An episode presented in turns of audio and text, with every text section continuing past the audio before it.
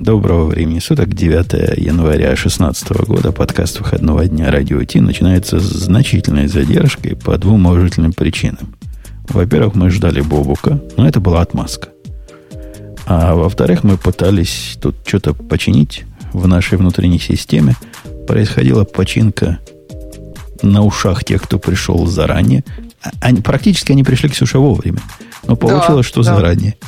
На 50 минут, так что мы просто оценим. Спасибо, что так рано приходите. Да. Выпуск 478. 8. Мы с Ксюшей вдвоем, но вовсе не исключает э, того факта, что если вы мне в скайп, который Умпутун, постучитесь, и возникнет тема, которая вам интересна, сразу приходите, говорите, я вот такой-то, такой-то, Вася Попкин, знаю про это все на свете, хочу поговорить. Я вообще крутой чувак, и мы к нам легко попасть. Ксюша у нас а. сегодня не очень злобная. Не такая, как всегда. Я вообще не злобная. Сегодня даже у нас Умпутун не злобный, потому что он получил удовольствие от фикса багов в прямом эфире и теперь доволен, счастливый. Что нужно программисту? Просто что-нибудь интересненькое, да нет, какую-нибудь это, это загадку. был не программистский челлендж, это был сисадминский да, челлендж. Он починился был... по-сисадмински. Почему? Прикрутить, прикрутить костыли и не трогать, пока эфир не закончится. А уж ну. потом, если не забуду. А девопсы так никогда не делают? Не, девопсы программируют инфраструктуру. Мы прямо, мы бы никогда, мы бы какой-нибудь плейбук написали, который бы сам бы эти костыли прикручивал. Руками бы не стали бы это делать. Ну, это да, это может быть другой вопрос. Интересно. Давайте, пока мы не начнем, вспомним, что у нас Digital Ocean, который тоже ребята крутые и, надеюсь, без костылей. Поехали. Это шоу создано при поддержке Digital Ocean. Digital Ocean – провайдер доступного облачного хостинга. Всего за 55 секунд и 5 долларов в месяц вы можете создать свой облачный сервер в одном из дата-центров, расположенных в Нью-Йорке, Сан-Франциско, Амстердаме и Сингапуре, и управлять им с помощью простой, интуитивно понятной панели управления или воспользоваться мощным мощным API. Начните прямо сейчас. Введите промокод радиодефис при регистрации и получите 10 долларов бонуса на аккаунт. Слушай, пока мы не начали, ты, ты была тут в прошлый раз. Напомни, жаловался я уже на то, что продукты Ташиба не надо покупать. Ксюша? Да. Да, это ответ на какой из вопросов? Это ответ на все. Я просто микрофон тут выключила и долго тебе уже отвечала. ну, как бы. Я жаловался, я не жаловался. Вот почему. Потому что я не помню, я где-то жаловался, не помню в каком форуме. Вот, говорят, не жаловался. Посему я сделаю вот так. Пойду сейчас специально на сайт Toshiba. Toshiba. И пожалуйста. .com. Не-не-не. И выберу hard drive storage. Какой-нибудь external hard drive. О. Возьму эту тему, добавлю в нашу нашей темы. И чтоб, расскажешь. она стала, понимаешь, официальной темой. Угу. Так вот, вот она стала. Я вам скажу, дорогие мои слушатели, это полнейший и унылейший отстой. По причине, непонятной никому, я в магазине, мне надо был диск на 3 терабайта для того, чтобы подключить его к AirPort Extreme. Extreme. Угу. И такой будет пято, пятого уровня бэкап. Не то, что мне особо нужен, но так, чтобы паранойю успокоить, которая накатила. Я купил этот диск. Ну, обычный USB 3 диск. USB 3, 3 терабайта, никаких хитростей нету. Этот самый странный из внешних дисков, который я вообще в жизни своей в руках держал. Ну, не в жизни, но за последние 10 лет точно. Ты, Ксюша, с ними представляешь, какой он странный. Что у него такого странного? Его подключить нельзя вообще ни к чему. Ну, то есть, ты понимаешь, я же человек с высшим образованием. Я понимаю, что они бывают по-разному форматированы. Я понимаю, как, как его подключить напрямую к компьютеру и угу. сформатировать, сформатировать так, как Mac полюбит. Угу. Единственный режим, в котором он работает, не по, прямо подключенный к компьютеру. Подключаешь его к чему-то другому, его, например, Airport Extreme не видит вообще, то есть как явление не видит. Ни один из моих аэропортов его не видит. А, почесал я голову, сказал себе, пойду подключу его к Linux. Его и, и современный Ubuntu не распознает. Говорит, то есть высокоскоростное устройство. На что оно такое, это за устройство, я понятия не имею. Надо А тебе, Mac наверное, драйвера. да? Есть его видит. его- А если его из-под Linux переформатировать? Это дело не Ну, форматировании, он даже как, э, ну, он в списке устройств. И F-диск минус L делаешь ему, нету А. такого. Нету. D-message делаешь, видишь, что он в виде диска не понялся. То есть какие-то драйвера куда-то... Но я уже слишком стар для того, чтобы для тошибовского диска драйвера пилить. Ну, страшное дело. Ну, не, не ходите, девки, замуж. Вот не покупайте. Я вместо него заказал Western Digital, к которому я тоже отношусь, прямо скажем, так себе. Но, во всяком случае, его к чему угодно подключаешь, вот уже пришел. И он сразу работает, его все сразу видят, никаких близко проблем нет. Что там Тошиба перемудрила? Мне даже трудно представить, чего они такое там наделали. Питание не, пит- я проверял теорию. Ну питание проверял, подключал к, п- к мощному хабу, подключал к чему угодно. Питание у него там некуда воткнуть. У него исключительно по USB 3 питание подразумевается. Ну, мощнее, у меня там хаб, который, по-моему, 6 ампер дает. Ну, ку- куда, куда уж. Куда уж. Да. Страшное дело. Вот такая затравка. Ты, говорят, с темы читала. Не- некоторые. Первую. Первую? Linux, Да. Linux Да. и open source. Ты читал эту тему? Нет. Мгм. Вот и не стоит. Тема очень странная. То есть, вообще, ну, название позитивное. Linux и open source выиграли и расслабься. Но вместо того, чтобы внутри темы хвалить как-то Linux и open source или что-то по этому поводу говорить, товарищ на самом деле хвалит кого никого, ну, то есть удивительно, кого он хвалит. Microsoft. Он, мне кажется, такой скрытый фанат Microsoft, и в статье, ну, процентов, я не знаю, 70 про Microsoft. Про то, что Microsoft уже больше не компания Билла Гейтса и, и прочих Балмеров, что Microsoft теперь такая открытая и прекрасная, и все будет у Microsoft А хорошо. там внизу не написано, что статья по заказу у них уже иногда бывает. Там спонсирована Microsoft. Ну вот, не знаю, по-моему, такого не написано. По-моему, это такая скрытая реклама, потому что дальше там есть абзац про Apple, что типа Apple тоже в open source.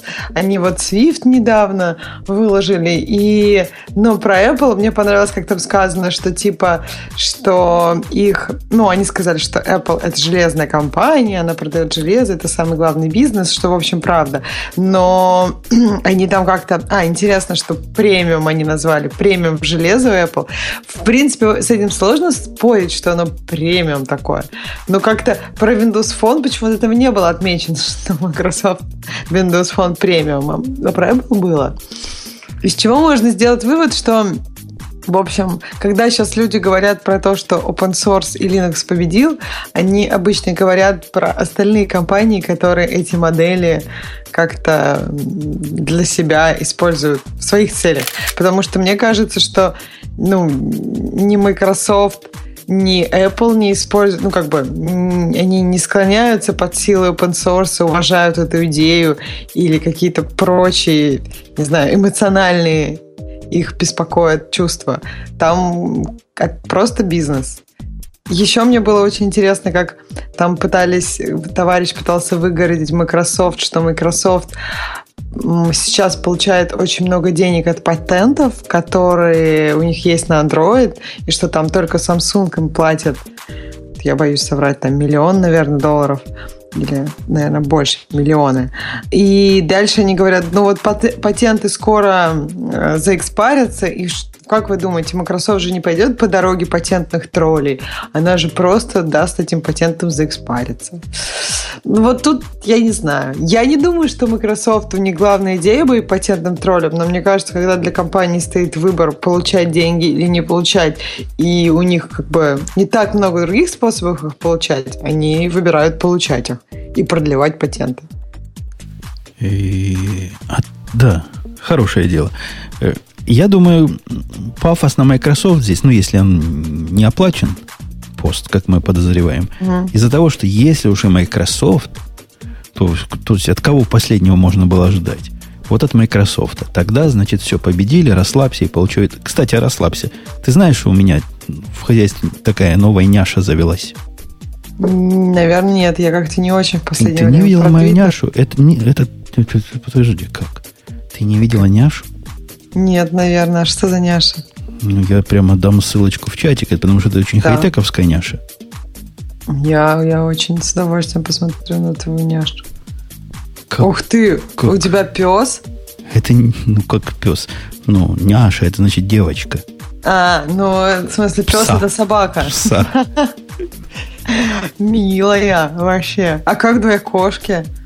Постоянно, потихоньку привыкает. Ну, а как гулять? Процесс да? привыкания прошел удачнее, пришлось кошкам все когти отрубить и следить за тем, чтобы да. они не успевали вырастать. Ух ты как. То есть они так, такие, это прям агрессивные? Ну, черный вообще к ней подойдешь. Во всяком случае, уже к ней подойти можно. Но если пытаешься и с ней дружиться, это ж собака же глупая, это щенок там 11 недель. Да. Сразу целоваться лезет. А где целоваться, там и кусаться. Ну, ты понимаешь, она так чувства ага. свои выражает. Та и прямо лапой по морде и нет, но кошка тоже можно понять.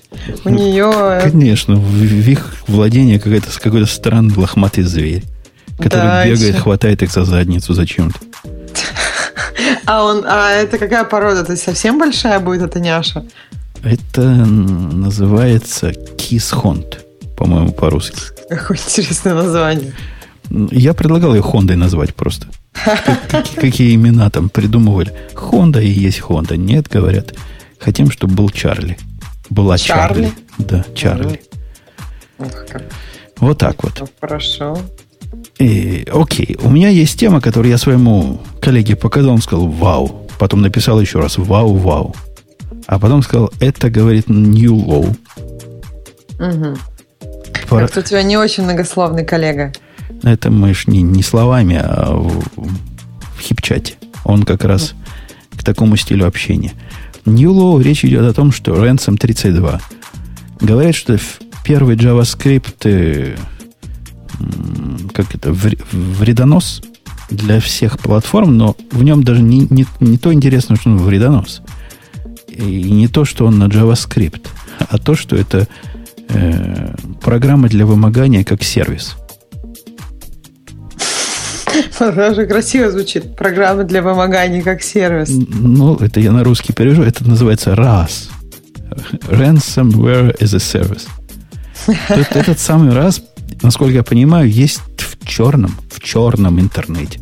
Ты, кстати, слышал, черный интернет-то наши уже все захватили. А он черный или темный? Он же dark. Темный, он темный. Ну, это, наверное, black. в самом темном углу темного интернета, который условно можно назвать черным. Комната.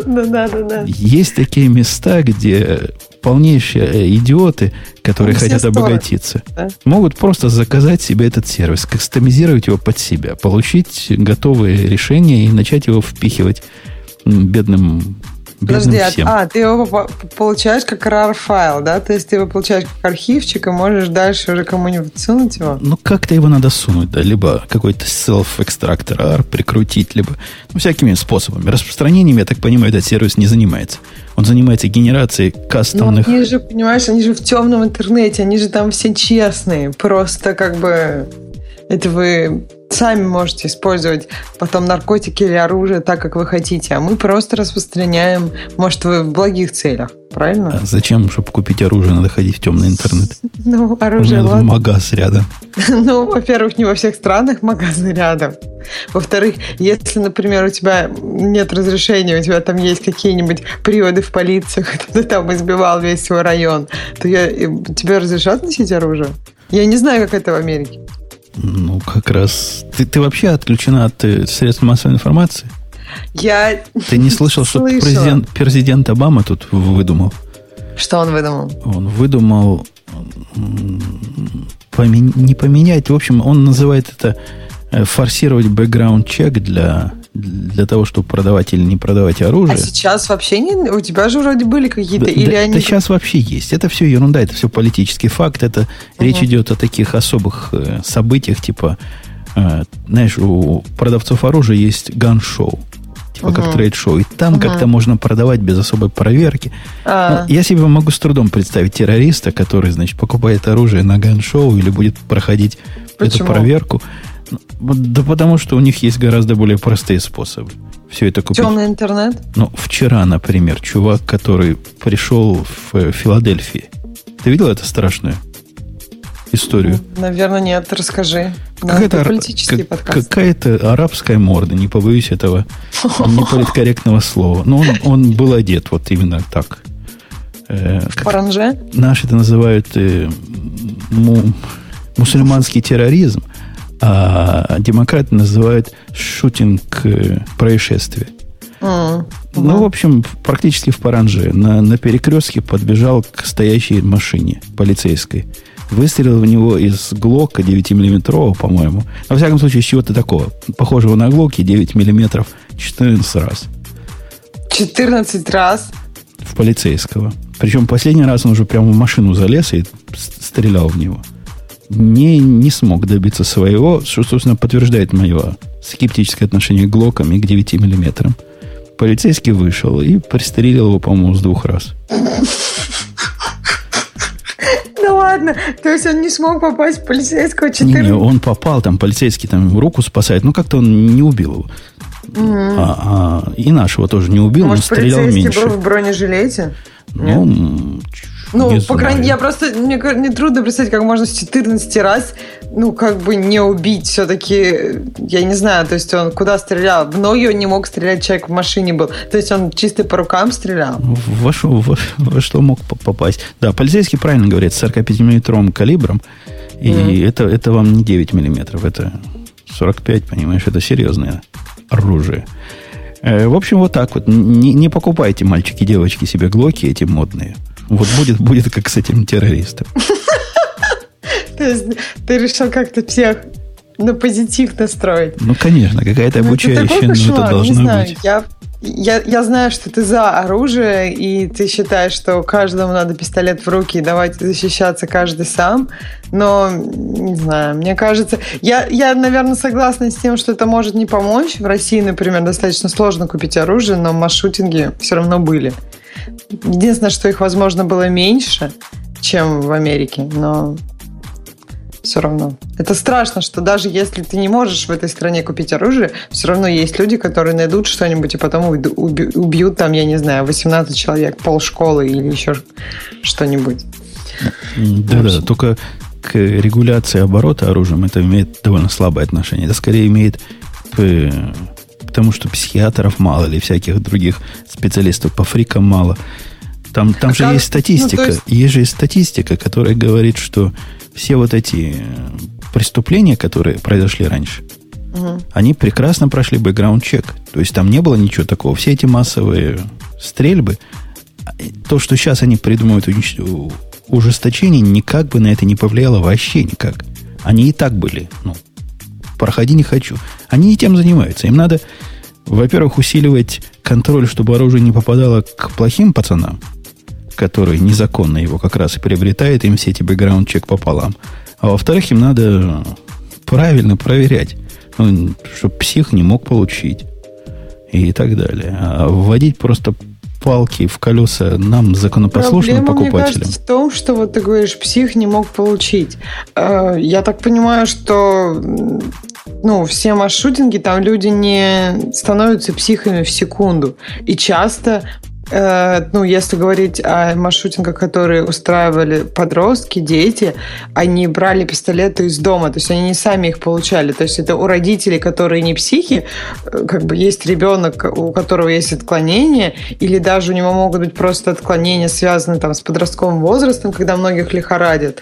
И, ну, то есть это не такой простой вопрос. Вот я, мы проверяем, и, и тогда никаких проблем. То есть вопрос на самом деле глубже. Ну, я согласна, что он не, не не, как бы он не решаем тем, что мы просто сейчас запретим продавать оружие. Мы, Это не мы не можем идет. просто запретить продавать оружие, потому что Конституционный суд прямо ответил ясно на этот вопрос. Это вообще не опция. И то, что у нас 400 миллионов единиц оружия уже есть в стране, это реальность, которой тоже ничего сделать нельзя. Поэтому надо с реальностью этой либо мириться и понимать, что вот такие – накладные расходы, либо разумно к этому подойти и решать проблему, а не пытаться политический капитал себе наворачивать на, э, со всяческими глупыми заявлениями, которые делает ваш Мне президент. кажется, это, ну, как бы, это подготовка еще средств массовой информации очень сильная, чтобы на этом кто-то заработал политический капитал. Потому что я знаю очень много достаточно, ну, умных людей, которые считают, что да, давайте запретим, и тогда прям все изменится. Я, я, я тоже не очень понимаю. Это, ну, как бы есть примеры стран, где запрещено, и все равно не меняется. Ну вот Джаггер пишет, это, это тоже такое модная э, либеральная точка зрения, что в Вирджинии спокойно проходит распродажа оружия в обычных помещениях. Во-первых, в каких помещениях вы хотели, чтобы они происходили? Это такие же магазины, как и все остальные. Во-вторых, дорогой мой, я тоже могу пойти вот в магаз и купить себе по-моему, прям, прямо сразу не унесешь. По-моему, у них 24 часа есть период ожидания. Но это от штата зависит. Но для того, чтобы я мог это сделать, мне надо было пройти процедуру получения э, такой специальной карточки, без которой мне это оружие, во всяком случае, в штате Иллинойс никто не продаст. И уж там, да, там я ждал, там меня проверяли, там тебе бэкграунд-чеки, и все на свете было.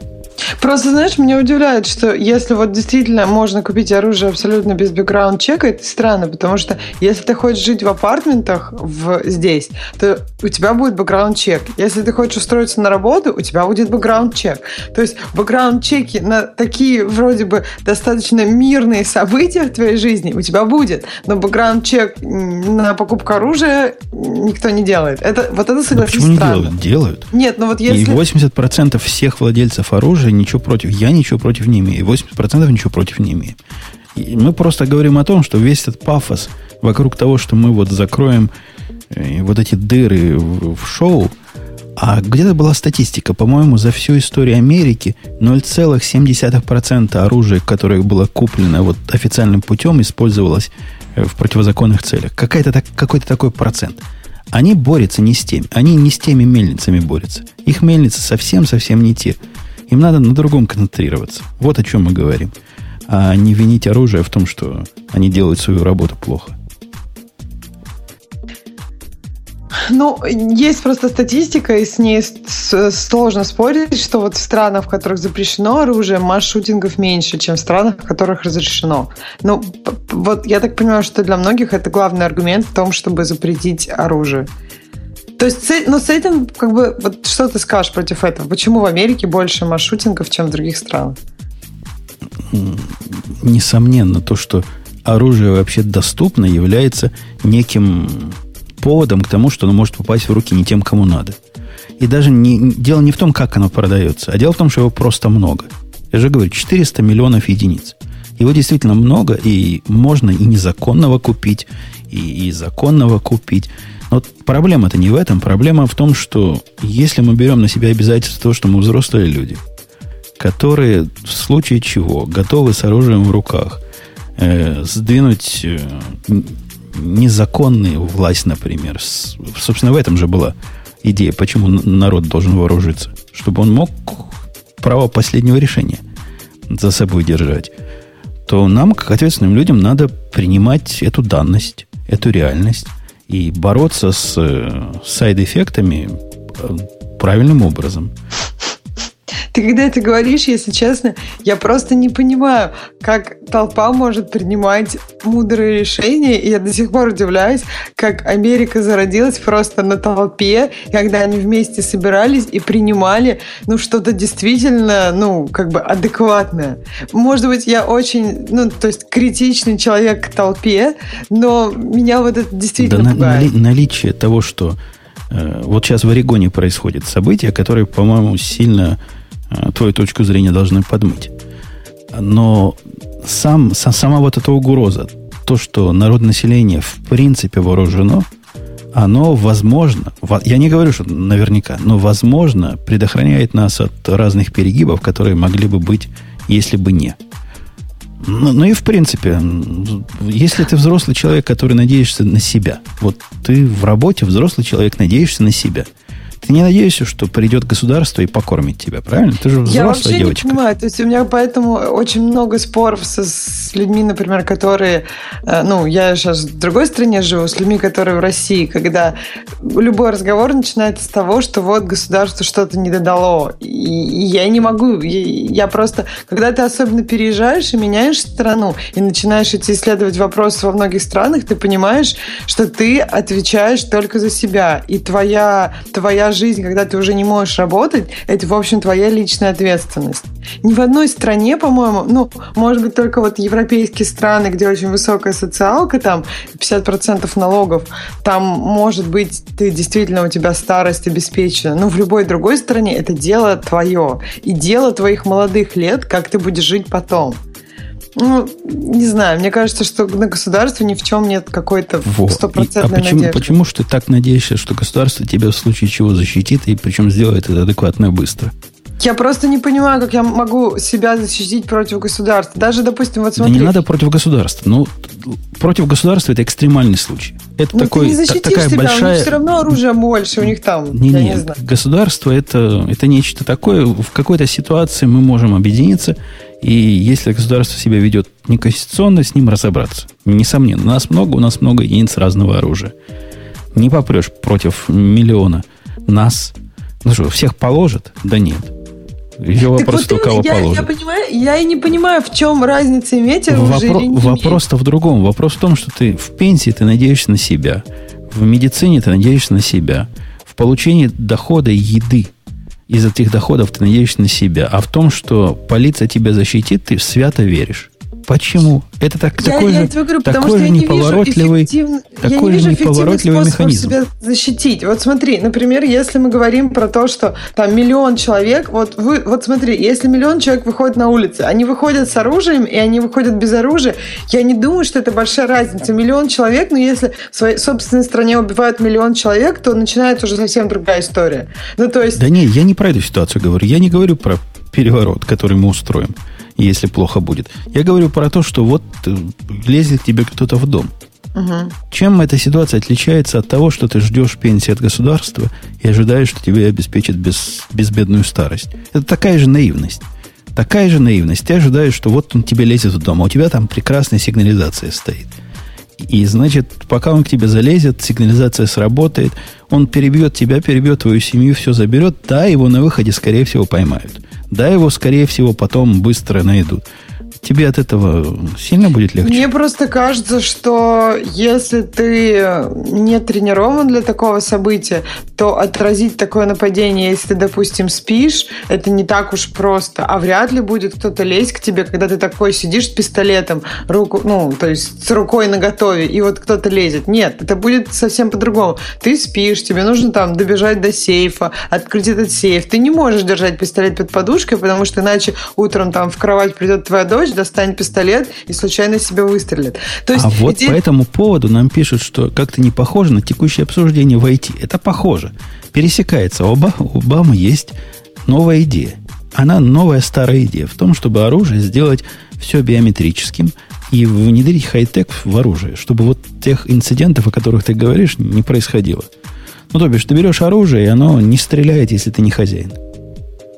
Ну, это интересный момент. То есть тут тоже, конечно, найдутся всякие там плюсы и минусы, но вообще идея э, биометрической идентификации даже с телефонами, она, по-моему, показала, ну, то есть вот я этим пользуюсь уже пару лет с айфоном, и я рада. Ну, действительно, оно быстрее, и я не знаю, я знаю людей, которые жалуются, что у них что-то не работает, но вот, вот честно, за, за да, наверное, уже два года почти У этих решений есть разные Все проблемы. работает. Ты понимаешь, даже не Есть на, уровне, не на уровне оружия, которое залочено, пока не Мгм. поймет хозяина. Это вот в оружейном деле это считается вообще проблемой такой, которая прогресс еще не дошел до того, чтобы биометрически надежно разлочивать оружие. Даже на уровне производителей сейфов. Сейф, который, когда у тебя потный палец вовремя разлочится, там были сильные истории про это, а даже сейфов надежных сделать не могут, которые по отпечатку пальца могут открыться. Потный палец, ну, действительно, то есть я, я согласна, что там на телефонах это тоже не работает. Ну, есть, а вот представляешь, ты, у тебя адреналин подскочил. да, у тебя у тебя все, все это, и ты его раз-раз, а оно не стреляет, потому что не ты хозяин. Кто такой? Я говорю, что это, это идея, ну, то есть, как бы, это, мне кажется, неплохое направление для развития, но эта идея не решает 100% проблем. И, по-моему, никакая идея в этой области не решает 100% проблем, поэтому очень много споров, и до сих пор люди не могут решить, что они об этом... Ну, то есть общество не может прийти к какому-то консенсусу на, в этом плане. Ну что, пойдем к IT-темам? А, а можем все... ли мы с тобой прийти к консенсусу, возвращаясь к IT-темам, и близким к тебе, в том, что в следующем iPhone 7, который говорят, вот будет-будет, вот потому что не, не может не быть, уберут святое. Дырочку. Последнюю дырочку. Да, по-моему, уже говорили про это, да? Mm-hmm. То есть уберут э, для этого, для наушников, да? Да, говорят, дырочка для наушников берется. Всякие утечки из разных мест были. Они какие-то не очень конкретные. Не очень понятно, собственно, уберут, а вместо этого будет что? Я так понимаю, что у тебя через этот лайтинг будет все питаться. Э, в смысле, и через лайтинг, я так понимаю, ты музыку сможешь слушать. Либо, да, мы, по-моему, уже это обсуждали, либо у тебя будет просто Bluetooth наушники. Ну, вроде сейчас дело к Bluetooth движется, потому что да. битсы, там какой-то у них тайный проект, новые наушники супер. А у них и сейчас есть супер-дупер. Наушники за конские деньги, которые по Bluetooth. Ну вот это будет еще более супер-дупер, еще более, видимо, конские деньги. А я как раз вчера, нет, позавчера купил себе э, шур наушники. Мои просто потерялись. Представляешь, в доме потерялись замечательные шур наушники, которыми я пять лет теряются. пользовался. Может быть, опять в стиральной машине? Или инопланетяне, что скорее всего. Короче, купил, такой модели уже нет, такой не производят. Купил похожую. Но как-то оно не так. Все в мире ухудшается. Не такие были прекрасные. А это выглядит так же, а вот, понимаешь, радости той нет. Но они Bluetooth? Как они не, у тебя? Не, проводные. Ну, Bluetooth mm. у меня много разного. А это хотелось проводные, чтобы качество, чтобы mm. все, все дела.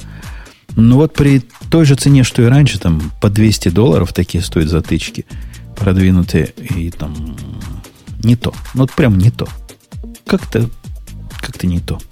В общем, У радости меня сейчас нет. такие появились в доме странные наушники, что они как бы у них есть часть, которая вставляется в ухо глубоко, но при этом они еще как-то на ухе очень удобно сидят.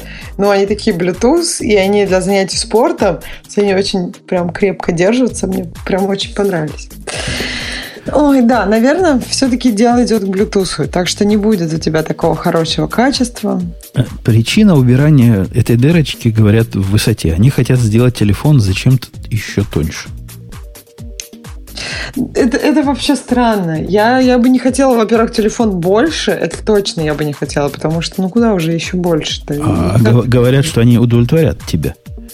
Я, я, я ведь тоже был до того, как купил iPhone 6, мне казалось, что это слишком великовато, хотя теперь я жалею, что не купил плюс. 6 плюс? Да. Я ни капельки не жалею. Я, я, я наоборот со страхом думаю, вдруг мне придется когда-то сходить в 6 плюсом. Я когда вижу его людей в руках, мне кажется, что просто как какой-то гулливер и прочее. Но он огромный. Но он меняет совсем use case. Вот разница между пятым айфоном и шестым айфоном, оно она практически настолько сильна, что это для меня вообще другое устройство. Устройство из-за того, что экран больше, для него совсем другие применения возникают. Например? И я подозреваю, что эти применения возникли бы еще лучше, если бы он был чуть-чуть побольше. В общем, Например, я, я, я понимаю, зачем нужны как большие. планшет?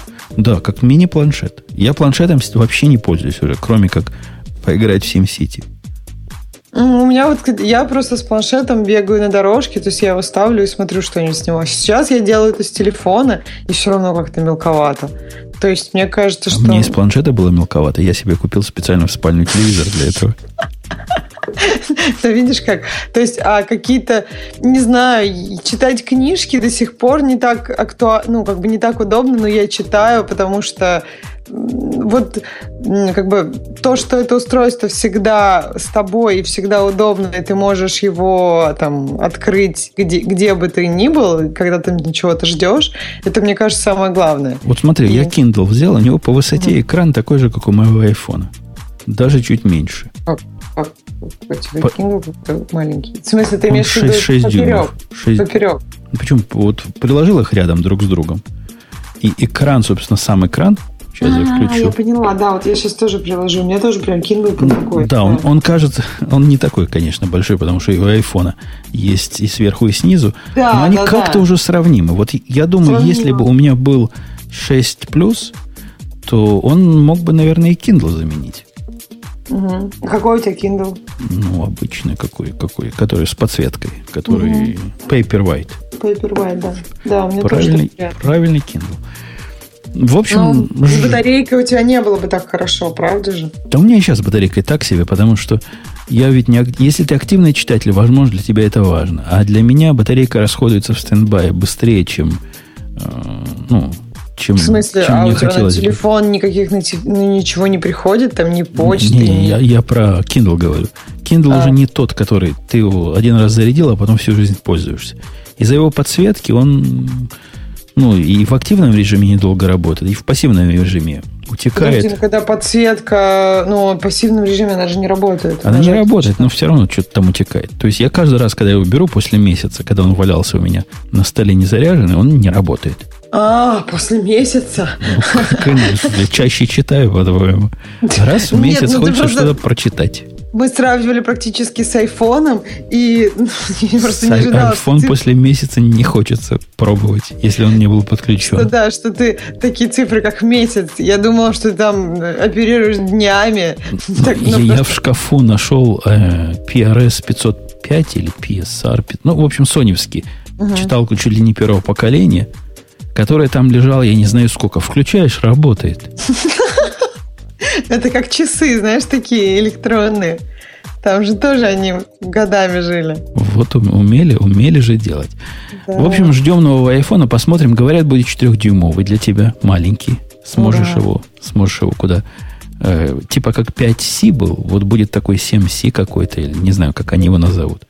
Ну, специально для любителей Да мелкого. так долго ждать еще. Скорее часики будут новые вот весной. Но я не то, что я не выдержала, я уже, в общем, благодаря Новому году у меня теперь есть часики. Теперь я не хочу, чтобы вышли новые, потому что мне будет хотеться новых. Ну, как-то интересно. Следующая новость хай-тековская, но грустная. Тут можно только Грустная? погрустить. Да. Моторола все. Как мы То про есть это, все. как мы это заметили. Мы заметили это давно. Те, кто внимательно за всем этим следит, знали, что Моторола, которая в свое время была куплена Гуглом и стала его подразделением для производства своих референс-телефонов, а потом была перепродана Ленове. Ты знала, да, что Моторола это в Ленове теперь? Да, да, знала. Что часы пошли на обратный ход. И находится вся эта штука на системе жизнеобеспечения, которая выключат вот-вот, как у пациента, который в коме уже 18 лет лежит. Так как-то вот грустно, на самом деле, что Google, когда что-то покупает, он просто по- покупает, чтобы убить. Ну, да, это их вариант, но как-то все равно. Мы в свое время это обсуждали, говорили мы тогда, если я правильно помню, может, отсутствующий Бобок говорил, он же умный такие вещи знает, что купили их для патентов, которых Ага. там много, а сама Моторола сто лет никому не сдалась в обед. Lenovo, видимо, она какое-то время была нужна, но больше нет. Теперь даже торговая марка Моторола или Мото, или чего там, как они там раньше назывались, не будет нигде мелькать. Будут Ну они да. даже переименованы. Так вот, э- это были компании в какой-то момент, которые действительно были очень популярны. Там Motorola, Nokia. Это просто был такой... А сейчас этих компаний нет. Как-то они грустно закончили. Конечно. У меня в шкафчике, в том самом шкафу, о котором пишет Холмс, лежит э, два разных мото Razer. Один мой собственный, а второй розовый. Откуда взялся, не помню, но, но, но лежит там. То есть есть мой черный мужской, есть розовый, который точно не моей жены. Откуда у тебя взялся телефон? Я бы на месте Вот твоей жены Прямо за- задала бы вопросы. загадка. Заг- Ждут своего часа. А у тебя есть там Nokia симку. и BlackBerry? Э, BlackBerry у меня полный шкаф. И если бы вы посмотрели количество BlackBerry, у нас по работе надо было каждый год BlackBerry менять. Ну, просто хочешь, не хочешь, тебе приходит сообщение, мол, пора. И за те, сколько, 6 лет, пока я в корпорации работал, у меня накопилось больше, чем 6 телефонов каким-то образом, потому что некоторые не доживали до конца года, и пришлось их в процессе менять. Там целая куча лежит, все они одинаково страшны. И даже есть парочка без клавиатуры, представляешь? И даже есть один такой, который почти выглядит как вот Nokia, что Neo в матрице доставал такая делает так. Mm-hmm. Вот у меня такой есть BlackBerry. Да, раньше телефоны делали это было так как-то круто, когда они так... У меня, у меня был такой телефон, который так тоже... Слайдер, по-моему, от Nokia. Так было прям хоп, делаешь. Эх, да. Сейчас телефоны уже такого не делают. Сейчас они становятся все тоньше, даже уже для наушников штекер туда не влазит. Это прям совсем как-то грустно. Многие коммуникаторы у меня не задерживались. То есть я уже тогда мог себе позволить вот такой, который раскладной, знаешь, открывался. У него клавиатура была, такой экран прямо. Всегда казался каким-то бестолковым телефоном. Какой-то толстый, такой дороблый. Путем в никуда мне он казался всегда. И, видимо, для Nokia он этим путем и оказался. На следующей неделе, говоря о пути никуда, Microsoft прекращает поддержку всех версий IE кроме 11. Это и, просто очень круто. Это, Прям. это, это, тебе это реально как-то радует? Нет, меня не радует, но мне кажется, веб-разработчики будут просто очень пьяны в этот день. Ну, просто представь, как, как много боли, мне кажется, в этом было. А почему? Я, я просто далек от их боли. Но я понимаю, что да, был там шестой какой-то недобитый долгое время. Даже третий, наверное, был. Но их уже нет. Все вот эти девятый, десятый, они неужели настолько плохо совместимы между кажется, собой. Я, я, я не думаю, что настолько плохо, но все равно, по-моему, в каждой версии есть какие-то моменты несовместимости. Ну, кстати, вот интересно, если у кого-то это вызывает решение радость, приходите, расскажите. Я думаю, что у нас должны быть веб-разработчики, которые под, вынуждены поддерживать, вынуждены были поддерживать 8, 9, 10. ну, просто, все, все мое знакомство со спецификой, вы просто поймите, насколько я далек от этого рынка. Все мое знакомство с спецификой АИ заключается в том, что я пишу всегда, когда создаю новый Nginx config, если АИ 6 не делать GZ. Видимо, он GZ не умел делать, я не знаю. С, с давних пор, 20 лет я это пишу. Вот это все, что я знаю про несовместимость. Возможно, там какие-то крутые проблемы есть. Но когда к нам... У нас нет ни одного заказчика, а у нас заказчики заскорузлые у которых корпоративный браузер был бы Internet Explorer. Вот реально. Ну, я думаю, что у вас просто э, очень... У нас финансовый рынок, они там, ну, такие, действительно, люди неспешные. Не настолько заскорузлые, наверное. Все-таки у них уже, наверное, маки какие-нибудь. Ну, они, все, они все на хромах. У них всех там стандартизированная версия хрома. Ну, вот, Может, видишь. так принято в финансовой индустрии. Но когда мы попробовали, тут пришел новый и говорит, нам необходимо, чтобы работал на Windows 10 и на Explorer, не знаю каком, 11 Но это было полгода назад, может 10 тогда был. Черт его знает, на самом свежем. Мы запустили нашу программу, первый раз открыли. Но все почти там немножко, чуть-чуть, там в одном месте этот комбо-бокс не так выглядел, как нам казалось. Оказалось, что у нас баг в CSS был. А так, ну, все работало. Может, мы неправильно... Мы ведь эти самые, как чайники, на бутстрапе живем. Ну, может, может быть, бутстрап умеет покрывать все это дело. Ну, не настолько сложные какие-то вещи вы делаете. У меня... Я вообще очень тоже далека от таких браузерных э, войн и не, как бы не, в общем, несочетаемости, но меня иногда вот удивляет, вот казалось бы, Safari и Chrome – то есть у них даже как бы движок общий, то есть у них много чего там, WebKit, правильно, везде. Ну, то есть, мне казалось, что не может быть каких-то таких, ну, каких-то банальных и простых багов, которые и вот э, я сейчас же работаю в Фейсбуке, поэтому я вижу не релизные версии продукта. И иногда я думаю, что такое? Я забиваю баг, и оказывается, что баг только в Safari. Потому что когда меня просят попробовать в Chrome, нет никакого бага. То есть даже ну, между такими близкими браузерами очень много есть каких-то мелких моментов.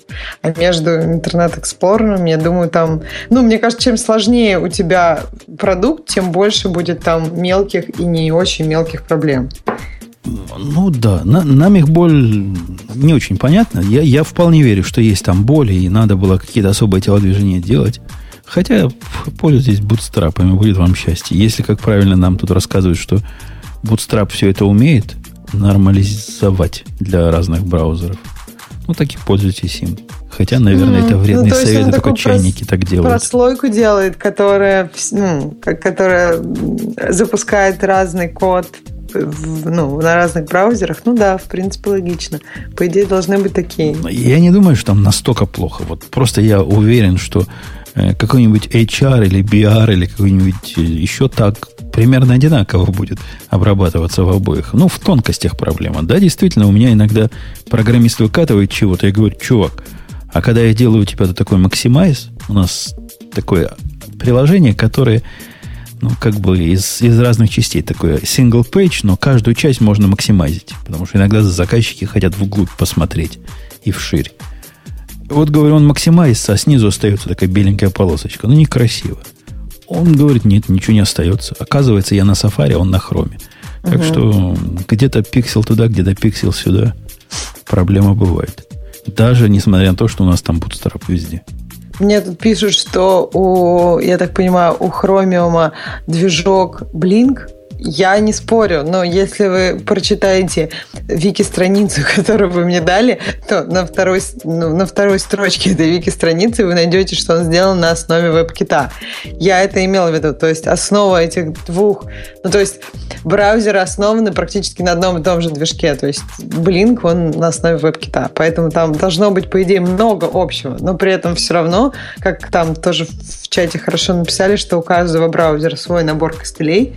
Даже если у них там под капотом похоже, то набор костылей поверху все равно разный. А что ты, дорогая, думаешь по поводу хакеров? Любишь ли ты их, как любят они тебя? Я, да, люблю их, конечно. Веселый народ. Почему-то три раза пришло сообщение для надежности, наверное, в наш чатик. Что-то такое глюкнуло у нас в системе. О том, что хакеры начали использовать Let's Encrypt бесплатные, свободные HTTPS-сертификаты для своих гнусных хакерских целей. Mm, ну, это логично было, их же так легко получить. Мы же, по-моему, как раз обсуждали, и я говорила, что там можно их получить довольно дешево, а ты говорил, нет, таких нету. И потом нам, по-моему, в комментах писали, что действительно, Ксюша была права, такие есть, ссылками приводили. Ну, в общем, логично. Ну, теперь они не то, что дешевые, они бесплатные, автоматически ну, получаемые. Да. Я не очень понимаю, собственно, как они зловредно их используют.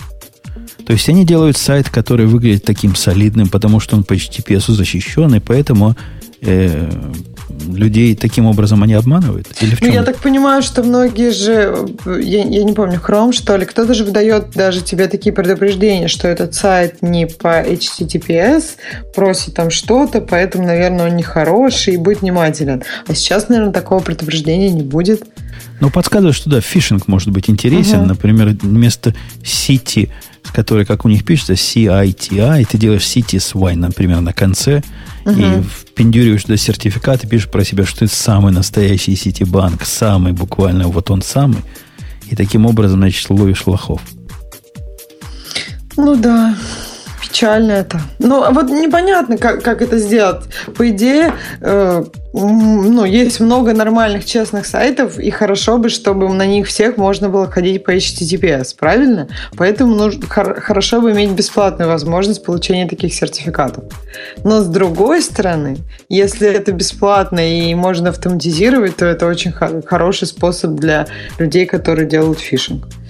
Это, это та же самая проблема, что мы раньше обсуждали с оружием. Вот мне тоже кажется, что тут, вопрос тут, тут наверное, надо, надо не, не оружие трогать, а в нашем случае не HTTPS-сертификаты чинить, а нужно те, которые занимаются этим профессионально по работе. В одном случае какая-нибудь там комиссия, как называется у нас по наркотикам, оружию и, и табаку, такая странная, знаешь, есть ADF, по-моему, она, или ATF. Вот так, такое подразделение есть.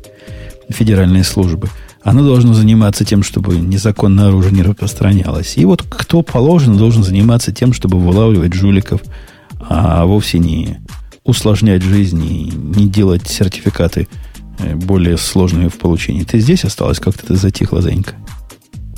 Ха, Занька пропала. Видимо, ей скайп перезвонит. Давайте я помогу. Вот. Нет, даже не пришлось помогать. Скайп сам ее дергает. Ксюша? Раз, раз, раз. Я вернулась. У меня скайп почему-то начинает... Это вот в прошлый раз тоже было. После какого-то периода он отсоединяется и присоединяется снова. Для надежности. Ну, Для войти, надежности. Вы, войти, выйти в нашем деле это все. Самое главное.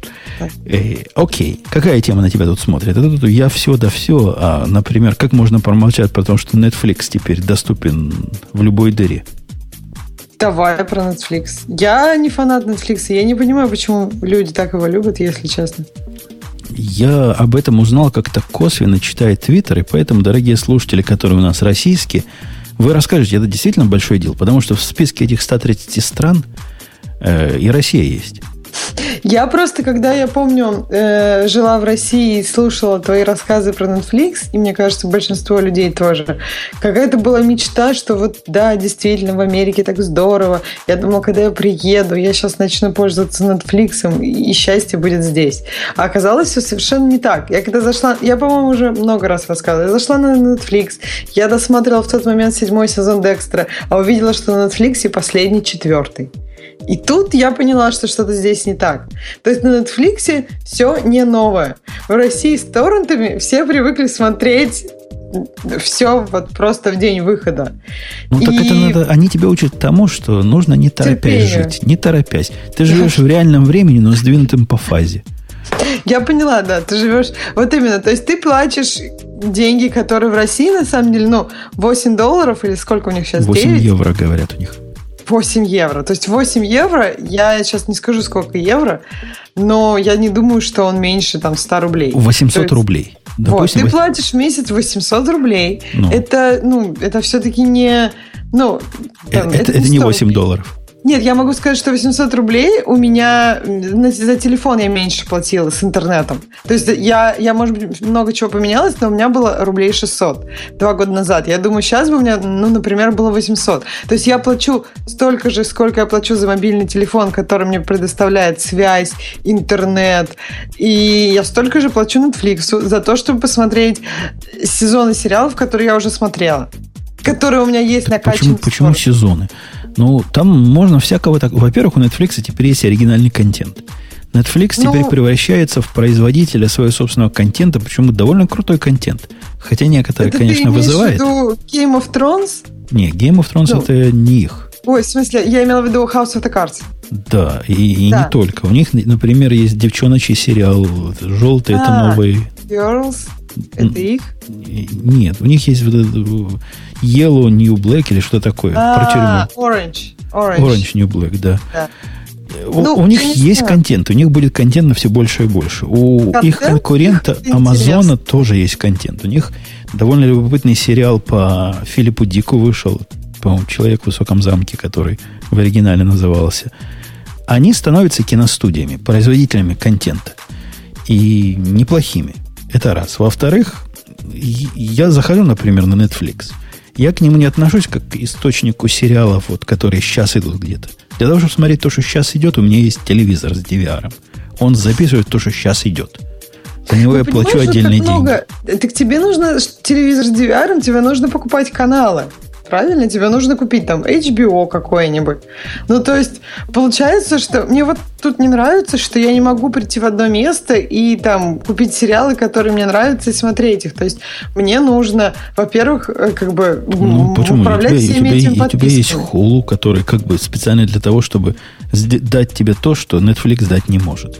Вот Ну, все вот именно, сериалы тогда прямо нужен сейчас. Hulu и Netflix, правильно? И Ну еще да. Amazon Prime, и еще iTunes, и еще HBO Online, и И что?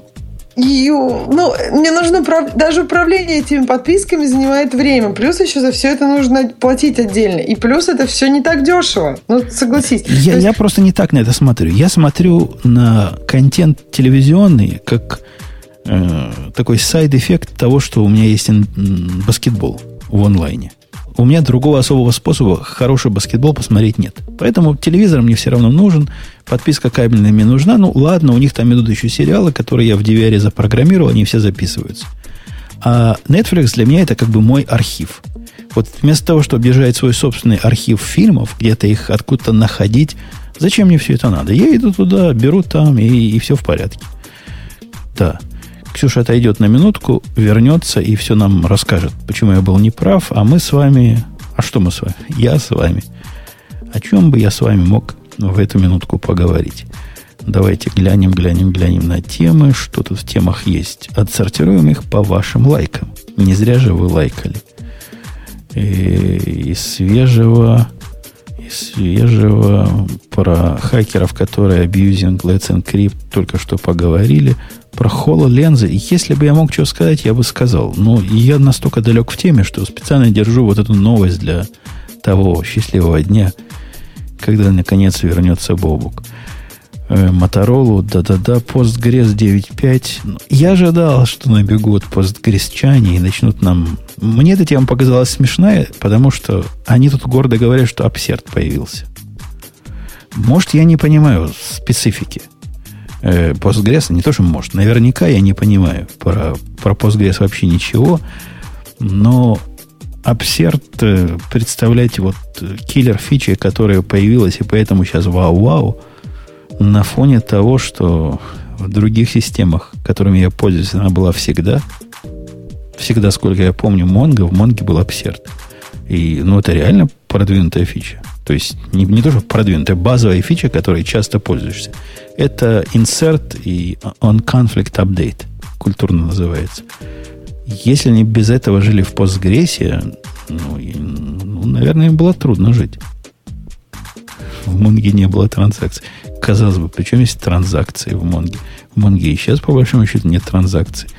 Она про другое. Ксюша, ты вернулась, да? Да, я вернулась, и я не согласна, что Netflix это у тебя твое хранилище э, фильмов. Потому что, ну, во-первых, у них там может, они могут какие-то фильмы изъять из просмотра, может что-то добавиться. Ну, то есть ты не контролируешь это хранилище. И в моем хранилище фильмов тоже. Вот сейчас я завел себе 100 фильмов о Том Путона. У меня есть все они в Blu-ray занимают какие-то сумасшедшие 3 терабайта. Мне кажется, ты должен опубликовать список. И там фильмы есть, которые никуда не денутся до тех пор, пока не, сломается этот рейд. Ну, mm. рейд может сломаться. Я не буду бэкапом этого всего заниматься, точно. А ты так часто... Netflix вот может сломаться. Эти фильмы пересматриваешь, вот эти 100 фильмов? Так нет, их повод попадания фильмов туда был только такой, если я этот фильм захочу посмотреть в третий раз. Вот такой был критерий. Понимаешь? А если я захотел... Фильм, наверное, только новогодний один, и все. Ну, потому что его надо раз в год пересматривать, а всех остальных больше таких фильмов нет. Ну, я смог... Там, там 100 пока еще нет, план набрать 100. Там, по-моему, 95, ну, больше 90 уже точно набралось. Некоторых, конечно, стоит выбросить из списка, видимо, каких-то других добавить. Но я думаю, Мне районе 100 стабилизирую. список, потому что, ну, то есть это ты уже эти фильмы смотрел два раза. Можно будет, по крайней мере, удивляться, какие ты фильмы посмотрел два раза. Почему, почему, почему же вот сразу удивляться? Наоборот. Ну, не знаю, два раза. Это же, я не знаю, для меня это такой очень серьезный коммитмент. Два раза посмотреть что-то. Ну, я, я не люблю пересматривать фильмы и перечитывать книги. То есть мне кажется, что лучше один раз сделать. Э, ну, это да, это мое. Я, наверное, сериалы точно... Не, ну, «Друзья», наверное, пересматривала, но это такая вечная тема. Эм, ты уже о чем-то другом ведь начал, правильно? Я переключился на Postgres. Угу. И ждал, ждал тебя, как эксперта в Postgres, удивиться вместе со мной, как они до этого жили без обсерта. Нет, просто мне кажется, что они вообще плохо жили. Неважно, с ним или без него. Ну, не, ну их жизнь... У меня, я зайду сбоку. В угу. прошлом подкасте, ты была в прошлом подкасте? Конечно, я же вообще не пропускаю. Ты меня с Бобоком перепутал. Да у вас всех, вы все у меня на одно лицо. Вот это. Помнишь, как в фильме «Шестой»? Там он говорит, ты у нас шестой сынок.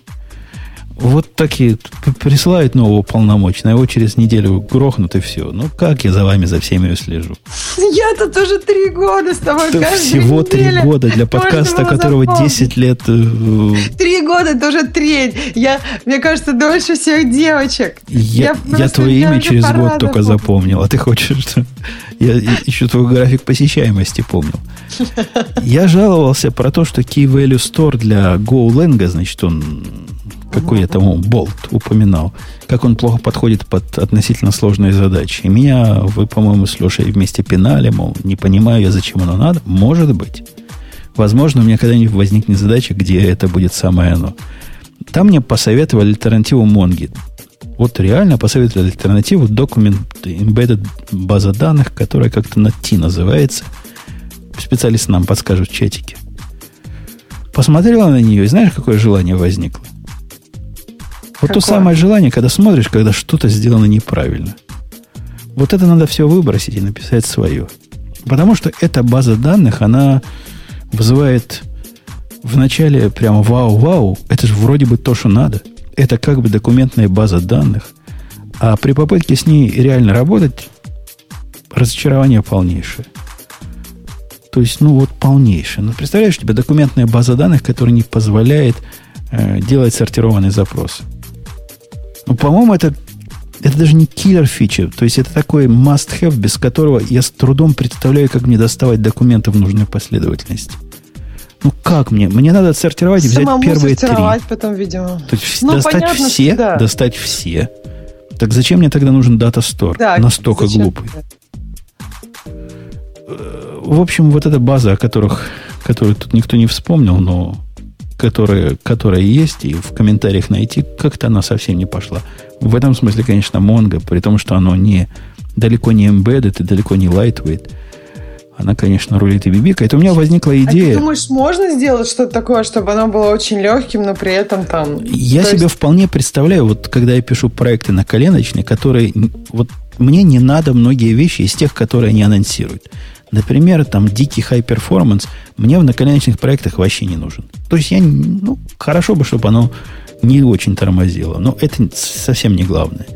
Меня совсем не интересует ее распределенность. Это наконечный проект, он будет работать всю жизнь на одном сервере с одним нодом. То есть вот это все мне, горизонтальная расширябельность меня мало интересует. То есть не интересует вообще. Меня интересует некая базовая функциональность, которой, мне кажется, я могу легко накрутить поверх того же самого болта.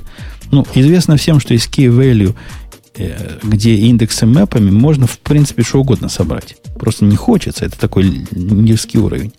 Может, вокруг нее накручу базовую функциональность которая мне нужна Может, документная. кто-то уже накрутил? Ну, то есть, это просто звучит как-то совершенно странно, когда у тебя даже нет сортировки. То есть, это можно тогда в файлик все это положить, доставать все, сортировать. У, у, них, у них там есть индексы. У них, но... Mm, но индексы есть. А, индексы есть... есть. Достать под множество можно. Но потом его надо самому сортировать. А так, если ну, тебе ты надо... не сможешь достать там 10, э, ну, там, я не знаю, самых там ну, 10 каких-то ты не сможешь... То есть ты не сможешь создать ча- э, запросить часть из этого, которые были бы уже после сортировки. Ну, то есть там, не знаю, 10 самых последних. Ну, конечно. Поэтому в практических случаях тебе придется либо брать все, а потом сортировать угу. это у себя в памяти, либо придумывать какие-то рядом стоящие индексы, которые будут помогать тебе решить проблему этой сортировки. Ну, да. Страшное дело. Это, это мы про Postgres. Но если, мы не очень про, про Postgres, по-моему. Если про это 9.5, у них в списке идет, что есть Absurd появился, который именно вот тот самый, который, который вам кажется. Какой-то э, security на уровне строк, функция результата работы продолжительности в 5 лет. 5 лет они писали RLS, она предоставляет, это я зачитываю из Хабра, возможность создания политик безопасности, которые ограничивают доступ пользователя к информации к БД политики безопасности позволяют либо закрыть информацию. Короче, судя по тому, что э, он row level, это, видимо, можно на уровне записи делать. Какая-то... Я, я не понимаю, что это такое. Я, я с трудом понимаю, где бы я мог такого уровня, э, такого, так сказать, такой глубины security использовать, что для записи одной мне нужно одни права, для записи другой другие права. секьюрная задача. Вот те, кто использует Postgres, у них по-настоящему все на, на самом деле безопасно. Ну, наверное. Что-то про Big Data, какие-то у них там ускоренная сортировка, какие-то тайм Очень технически было. Что-то про Big Data. Что-то про Big Data, да. Ну, ну, про базу, которая как говорил автор, что для всех задач одного сервера достаточно практически, и при этом Big Data приговаривать мне видится неким Аксю, как он называется? Аксю. Аксюмароном. Вот этим самым видится. И, окей, ну что, какую ты хочешь? Какую? Какую хочешь ты? Нам тут в чате дали, кому не хватает Бобука. Видимо, какая-то от Бобука тренды 2016 года. Эх, Бобук, Бобук. Нам не рассказал, а сам тут где-то выступал. Ай-яй-яй. Это ты зачитываешь Тренд. или просто как по писанному? Не, нет, это просто нам дали ссылочку, а и в ссылке, что там тренды 2016 года, какая-то, видимо, презентация от Бобука, я не открывала. Просто надо было узнать, что там. Наверное, интервью с Бобуком. Так, я не зачитываю. Я думаю, что мы... Ну, подожди, дальше. у нас же железный сегодня выпуск. Много железок железок. А, а вот... IPv6 мы уже обсудили. Мне кажется, стоит сказать, даже если не обсуждать, что в 20-й день рождения IPv6 уже 10%. Причем по статистике получилось, что 10% это для использования из дома. А если говорить о использовании в рабочие дни, то там только 8%. То есть компании медленнее приходят, чем как бы, домашние, личные и это бессознательный переход, насколько я понимаю. Это да, не от того, что люди хотят, хотят перейти на IPv6. Да, не поэтому, да. Это какой-то Comcast где-то у себя в раутере это тихонечко включил. Угу. И вот-вот получил я 10%. Ну, мне кажется, 10% это довольно неплохо, потому что мне казалось, что это может еще медленнее расти. 10% кажется, за декаду, а за 20 лет. Ну подожди, нет, это же э, на самом деле, по-моему, активный переход начался достаточно недавно. По-моему, у них было что за, за сколько изменилось? А, то есть за ну, последний тут есть кривуль, когда она начинает да, расти да. активно с 2012 года. Угу. Ну вот, то есть как бы за, не за 20 лет этот переход, это за, за как раз там. Ну вот, да, она начинает расти в 2000 там 12 только, а до этого там вообще не было. То есть с 12 по 15 кстати, как-то интересно, почему у них уже 16 целая графа есть. Я не очень поняла. Ну, тут кривулька какая-то. А, это, наверное, 15 начинается. Вот эта линия, где 15 а, это его. начинается. То есть линия, где там, допустим, 2001, ну, наверное, с 2012 он честнее. С 2012 по 2015, то есть это получается у нас 4 года с начала 2012 до конца 2015. Выросло в 5 раз. Да, за 4 года выросла там на 8%, да, какой, на 9,5%. Как говорит отсутствующий Бобук, от нуля расти легко. Ну, в общем, посмотрим. Мне кажется, что это все равно лучше, чем... Это значит, что хотя бы какой-то комкаст, э, что провайдеры, по крайней мере, как-то озабочены этим вопросом. Ну и там есть разбивка по странам, которая такая же. У меня, кстати, в темах от News Radio T не открываются картинки. Это что такое? Это экономия моего интернета? Конечно, это же из Фейсбука. Как? Тебе включили индейский режим. Я думала, это мне очень напоминает мою оперу, когда я в институте училась, где у меня были отключены картинки, и я включала иногда, чтобы посмотреть какую-нибудь самую важную картинку. Это был просто праздник. В, в этом конкретном случае наша хваталка, видимо, дала маху, но если ты нажмешь на ссылку я, да, вверху, я там, там оно пойдет. Я, я собираюсь хваталку стандартную, которая дергает Readability за ручку, которая прямо чревата боком. Вот, например, вот таким боком поставить свою собственную, свое собственного, так сказать, приготовление. Кстати, Потому что мне кажется, если... я смогу лучше. Не то, что кажется, я знаю, что я могу лучше хватать. Ну вот я ссылку перегружаю, это, это не помогает. То есть помогает только пойти и сказать там, ну, правой кнопкой открою в соседней этой, и тогда он открывает картинку. Ну, видимо, это арс-техника. Арс-техника мне, как человеку близкому к захвату контента в некоммерческих целях, известна тем, что они очень любят э, ложно срабатывать на активные попытки если с одного адреса приходит слишком много а. запросов, они начинают тебе некоторые отключать. Вот они решили, что слишком много пришло. В этом случае с Readability сервера. Потому Мне что так мы страшно. С Хабр выглядит. Ars Technica выглядит намного лучше, чем Хабр. Хабр вообще очень странно выглядит. Но даже у нас в списке тем, любая тема с Хабра, это какой, ну, и картинка к ней, это какой-то очень размытый мужик. Причем как будто с Бодуна. Мужик. Вот-вот-вот. Новую версию, когда выкатим захватчика. Хорошо. Будет все прекрасно. В общем, есть еще разбивка по странам, ну и там очевидно, что в Америке самые, самые лучшие процент адаптации, то есть это процент использования, это 25% примерно. И дальше там есть европейские страны, Канада, где тоже, тоже неплохо. Ну и хуже всего, конечно, как обычно в Африке, ну и Китай тоже не радует. Китай там красный. Красный это что означает? Вообще, наверное, ноль. Наверное, не весело в Китае. Угу. У нас есть тема такая, которая, мне кажется, позором. Угу. Про Apple Какая? у нас много было позоров, но то, что такое устройство появилось, и то, что они пытаются таким образом улучшить ну, то, что было до этого хорошо, а стало потом плохо, это, это не их заслуга. Хотя, конечно, Гриффин молодцы. Но, конечно, вина Apple. Как они до жизни такой дошли? Подожди, а что это такое? Это MagSafe? Break, это называется Griffin Break Safe, который позволяет в новый MacBook, у которого, напомню, никаких MagSafe больше нет, а есть USB-C. Втыкается туда, и за, потянуть за него можно, и стянуть со стола свой замечательный MacBook. У них переходник, который одной, одним, одним концом своей, носиком своим, значит, влезает в ваш USB-C, а попкой, простите за выражение, отдается как Предоставлять возможность MagSafe делать. Понятно. Я, если честно, пока еще... У меня MacBook Pro Retina, и я рада, что там нет такой штуки. Я вообще надеюсь, что они все-таки осознают свою ошибку и не будут делать больше USB 3. Я, я считаю, что это одна из самых, ну, гениальных, это, наверное, сильно сказать, но одна из самых приятных мелочей, которые есть в MacBook, которые напоминают, что люди как-то думали о том, э, когда они делали это, это устройство. А у тебя уже USB? У тебя вот этот такой уже плоский, который MacBook тоненький? Не, я, я все еще не могу себе объяснить, зачем он мне нужен. А, ну да. Пытаюсь, но пока еще не могу. Ну как, у тебя же была прекрасная возможность. Рождество, Новый год все равно не смог. Это единственное, по-моему, пропил, пропил все подарки.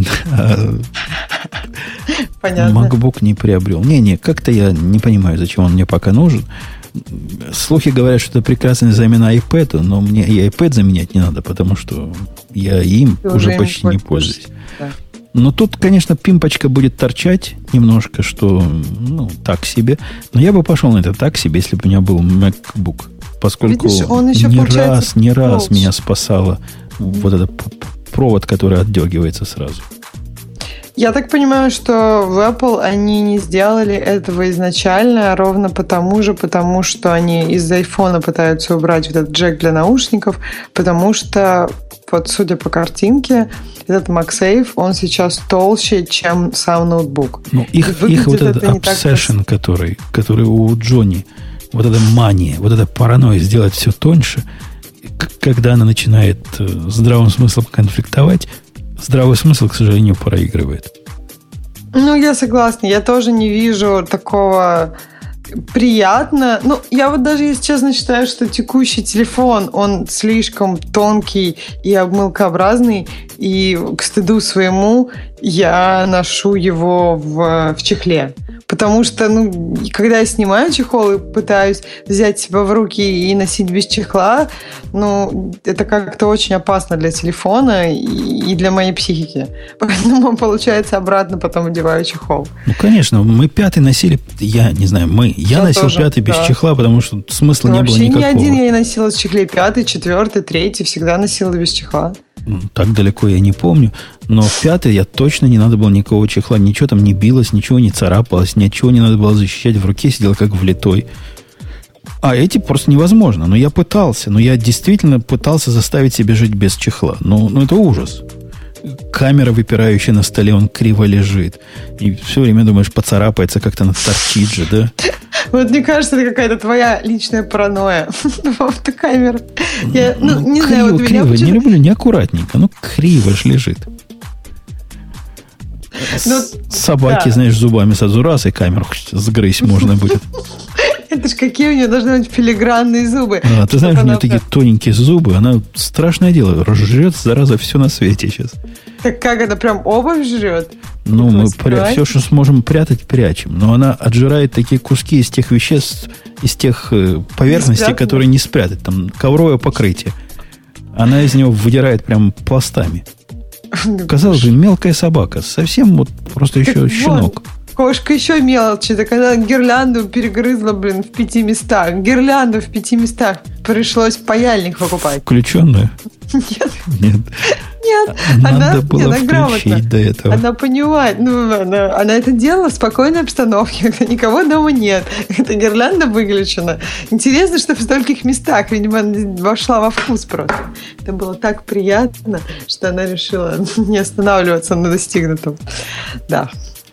Нам на, пишу, в комментарии пришел в нашу тему. Радио Ти из Good Podcast. Рекомендую, дорогой Момки, пишите по-русски. Ну, нам тогда могут рекомендовать говорить по-русски, потому что кто-то недавно употреблял слово obsession. А я не знаю, как, не как, как красивее это сказать по-русски. Ну, мания, наверное, хорошо. Ну, внимание. Это, это внимание, повернутость да. на, на вот этой ну, теме. Я думаю, есть какое-то более э, красивое русское слово не повернутость. Повернутость, мне кажется, это не такое. Мне мастеру слова в голову не приходит. Одержимость, одержимость. Одержимость, точно, да. Оно как-то... Ну, Почему? Одержимость, мне кажется, четкий перевод. Obsession. Может быть. Ну, может, ты права. Может, одержимость. Но мне мастеру слова в голову не пришло. Так, ну что? Я, в принципе, за. Да, переходим. Тема слушателей? Да, давай. Да, тема слушателей. Так. Что у нас такого? Мне кажется, будет очень тихие темы слушателей, потому что в России праздники, и все отдыхают. Девятое число. Никто еще не... Наверное, кстати, в этот понедельник все пойдут работать. Ой, будет страдание, страдание. После 10 дней очень тяжело работать. А у тебя так тоже было? Или у вас не принято было? Компании? А, я обычно начинала работать 3 января. Нет, у нас было принято, но я не понимала, если я не уезжаю никуда, то какой смысл? А уезжать в это время очень невыгодно, потому что везде очень все дорого. Ну, то есть, если уезжать куда-то поближе, то просто нереально дорого. Я работала 3 января, я так любила это время, потому что время добираться до работы, вот это вот как бы час управления автомобилем мне доставляло огромное удовольствие. Дороги пустые, широкие, и можно прям вот действительно такой кайф получить. Ну и на работе спокойно работаешь, работаешь, можно много накодить, никто не отвлекает. В общем, да, у меня Еще такого пару, не было. пару-тройку десятков лет, и ты поймешь, откроешь для себя, как удаленная работа приятна. А я работала два года удаленно же, и я, ну, видишь, у меня была проблема с тем, что я работала удаленно, но с разницей в часовых поясах 12 часов, и это немножко по-другому. Это все-таки Эм, ну, очень тяжело эффективно работать э, очень близко с кем-то, потому что ты, ну, ты практически вы по очереди работаете. Э, ну, то есть ревью какие-то очень медленно смотрятся, потому что а если... Я не зря в прошлый раз говорил, что ревью да, это зло. Надо, да, я, согла... я помню твой разговор. Ну, то есть вот такие вот взаимодействия с разницей 12 часов, они... Или вот митинги, когда вот на стыке дней, когда ты только проснулся, еще кашу не съел, а кто-то уже так хочет домой. Ну, ну и наоборот, когда ты уже просто уже засыпаешь, и кто-то тебе такой бодрый несет вечное и мудрое. В общем, тяжело. Работать удаленно, я сейчас, в принципе, у меня тоже есть часть удаленной работы, потому что я имею в виду из офиса, но моя команда не здесь. Мне нравится. В одном часовом поясе классно. А из дома это, это это хорошо, когда тебе очень далеко ехать. А вот представь, если бы у тебя офис был ну, 10 минут пешком, то ты бы туда тоже не ходил? Или, там, то, возможно, да. ходил. У меня была однажды идея. Вот когда нас почти купили, я почти ушел туда, куда нас почти купили, из корпорации. Я их заставил офис у нас на Первиле сделать. Угу. Была у меня мысль, вот приду и вот речкам в офис, прямо все свое, все для меня, все любовно, вот как захотел. Но и что в результате? Теперь все эти люди ездят в Напервиль который от него дальше... А ты уже не ездишь, а, да? А я, а я к ним так и не пошел. Но офис остался. Но ну, они, наверное, они не знают, они же подкаст не слушают, они не знают. Они пришли к нам в гости, когда говорят, вот какой же идиот придумал в Напервиле офис, нам всем до него два часа добираться. А я молчу в тряпочку. Да. Это интересно. Ну, вот мне нравится, что вот я сейчас хожу пешком, хожу 15 минут до работы, и мне нравится. То есть ты как-то с утра прогулялся, вечером тоже проветрил мозг после работы, и, ну, как-то достаточно комфортно. То есть у меня пока нет особого желания оставаться дома вместо того, чтобы сходить прогуляться, и там будет все удобно, комфортно, там плюс еще тебя покормят. У меня сложное отношение вот к современному, к современному open офису, который у вас же наверняка тоже. Я да. к нему отношусь так. Как, как начальник, я его люблю. А вот как человек, который производит продукт... Почему как начальник любишь? Как начальник приятно, когда вот все сидят здесь рядом, можно обсудить чего-то сходу, можно какую-то идею сразу обсосать со всех сторон. Mm. То есть с точки зрения разговора это прекрасно. С точки зрения генерации как чего-то нового там, или принятия общего решения, это очень удобный способ. Но с точки зрения постоянной работы, это, это страшное дело. Подожди, но у тебя же, то есть мне как раз в OpenOffice не нравится то, что, эм, ну, к сожалению, то есть там не только твоя команда. То есть сидеть своей командой в OpenOffice для меня вполне комфортно. То есть у меня был такой опыт, и это, это хорошо. То есть ты не пропускаешь никаких разговоров, которые относятся, ну, которые тебя как-то касаются. Даже если ты в них не участвуешь, ты просто в курсе дела. Но при этом ты не подвергаешься каким-то другим разговором. То есть, на мой взгляд, проблема OpenOffice, что э, ну, он должен быть очень гибкий, и поэтому многие команды сидят рядом, и, ну, соответственно, не всегда пересекающиеся, и обычно не... Ну, то есть просто команды сидят рядом. И вот эти вот чужие разговоры действительно отвлекают сильно. В предыдущей моей жизни рядом с моими сидел customer support. О, нет, но это совсем за гранью. Я сидела как-то так. Это, э, но это, это за гранью. Это действительно сильно снижает производительность. Вот э, разговор о том, что разные команды, это, я не думаю, что это сильно снимает, как-то снижает производительность. Ну, если не надо... У, у нас просто официально, да. поскольку мы в офисе один раз в неделю собираемся, мы негласно решили, что в этот день мы друг от друга никакого производительного результата не ожидаем. Он специально выделен вот на все что у нас накопилось, о чем надо поговорить, что надо обсудить, какие-то концептуальные темы.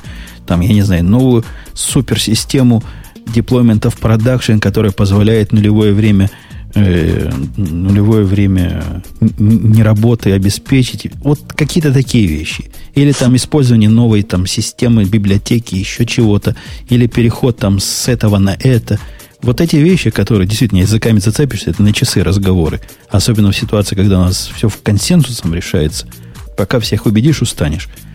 Но раз в неделю это нормально. А вот если каждый день такое, то довольно скоро не, не хватило бы нам финансирования. Мы же не финансируемся от инвесторов. Нам же продукт давать надо. Но я могу сказать, что у нас есть такой день, когда, наоборот, не может быть никаких встреч ни у кого. И этот день, он именно про работу. И ты можешь его проводить где ты хочешь. Дома. Ну, вот у нас таких дней четыре. Да, а я встреча поняла. один, по-моему, разумно. Ну, это когда, когда маленькая компания, наверное, разумнее. Просто мне кажется, что если большая компания, то ты просто не сможешь все эти встречи в, вместить в один день, потому что, ну, это зависит. Если ты девелопер, девелопер, у тебя не так много встреч. И это хорошо, это правильно. Но если ты менеджер или если ты там, ну, не знаю, там уже какой-нибудь индивидуал контрибьютор, у тебя, скорее всего, будет больше встреч, потому что они с разными командами и так далее. Ну, и толку в результате не будет. В ситуации, когда тебе надо много встреч для синхронизации усилий, говорят о других проблемах.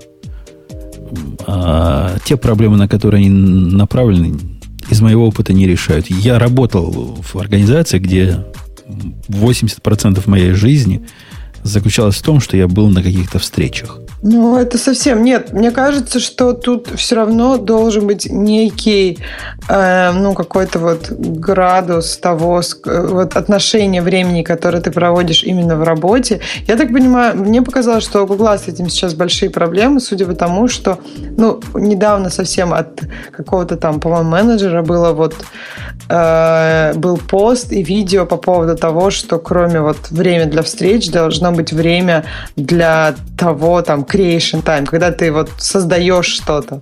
То есть, потому что э, если у тебя встречи бьют весь день отрывками по полчаса, то ты, в принципе, не можешь что-то создать или вообще как-то сконцентрироваться.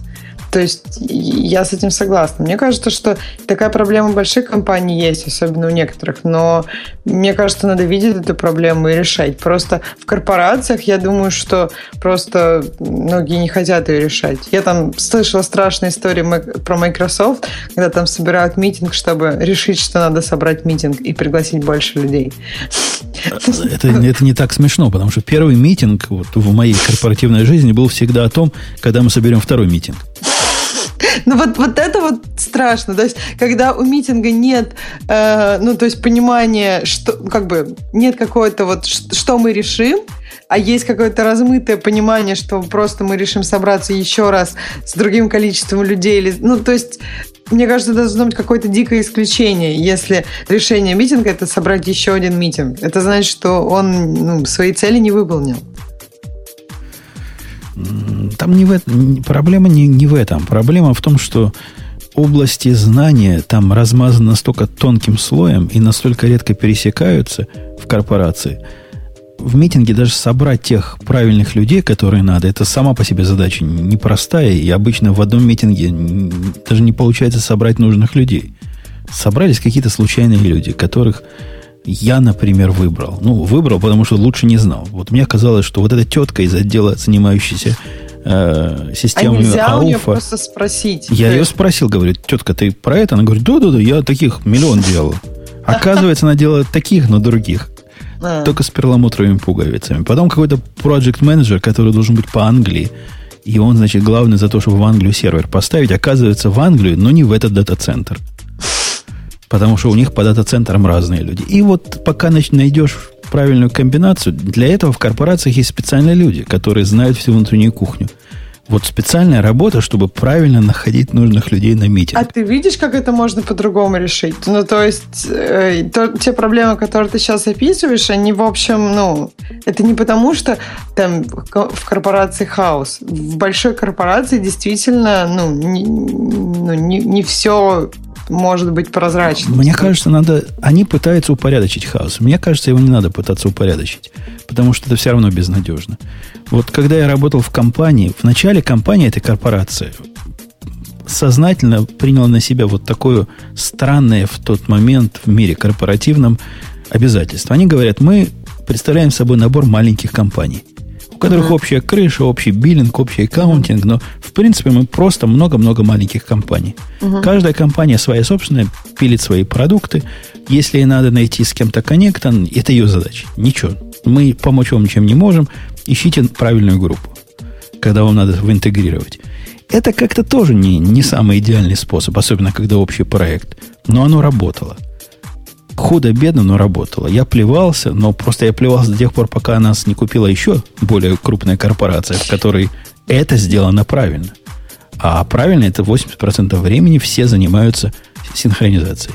Ну, видишь, я не уверена, что вот, ну, что вот это правильно. Те истории, которые я знаю про большие компании, ну, в частности, я сейчас могу там сказать про Facebook, Amazon, там как раз скорее вот эта позиция, когда, ну, особенно в Facebook, когда компания покупается, то есть это, это достаточно публичная и общая информация, что она, ну, она остается не интегрированной полностью всем в Facebook. Им просто помогают жить так, как, ну, то есть им дают какие-то дополнительные ресурсы, которых у них не было до этого, советы. То есть это там WhatsApp, Instagram, Oculus. То есть, ну, видно, что эти компании живут своей жизнью, активно развиваются, но при этом как бы они внутри, в общем-то, Facebook, но при этом они не часть его и не синхронизированы с ним всем просто. Хотелось бы спросить, как мы в это во все перешли не от знаю. тем наших пользователей? Так, тема наших пользователей. Первая тема, мы ее обсудили, э, потому что это дата смерти э, браузеров E8, 9 и 10. Вторая тема IPv6. Чего он добился и в чем его проблемы? Интересно, в чем его проблемы? Ты Какие бы ты проблемы? По-моему, нет никаких проблем, кроме того, что пока никому особо не надо. А вот зачем моему провайдеру, у которого я недавно купил статик IP, продавать бы... Они же не могут продавать IPv6. То есть там, там все IP будут статик, правильно? Угу. Это кусок бизнеса. У меня за этот статик IP берут 20 долларов в месяц. Это же кусок бизнеса просто взять и отрезать по-живому. Не знаю, насколько большой. Поэтому зачем будем это продвигать? Ну да. Но подожди, но потом же они смогут продавать статик, когда... В IPv6? Да. Типа там, все, там все такие, там, mm. там а. кто будет надо делать какой-нибудь. А, никому это не надо будет, ну да.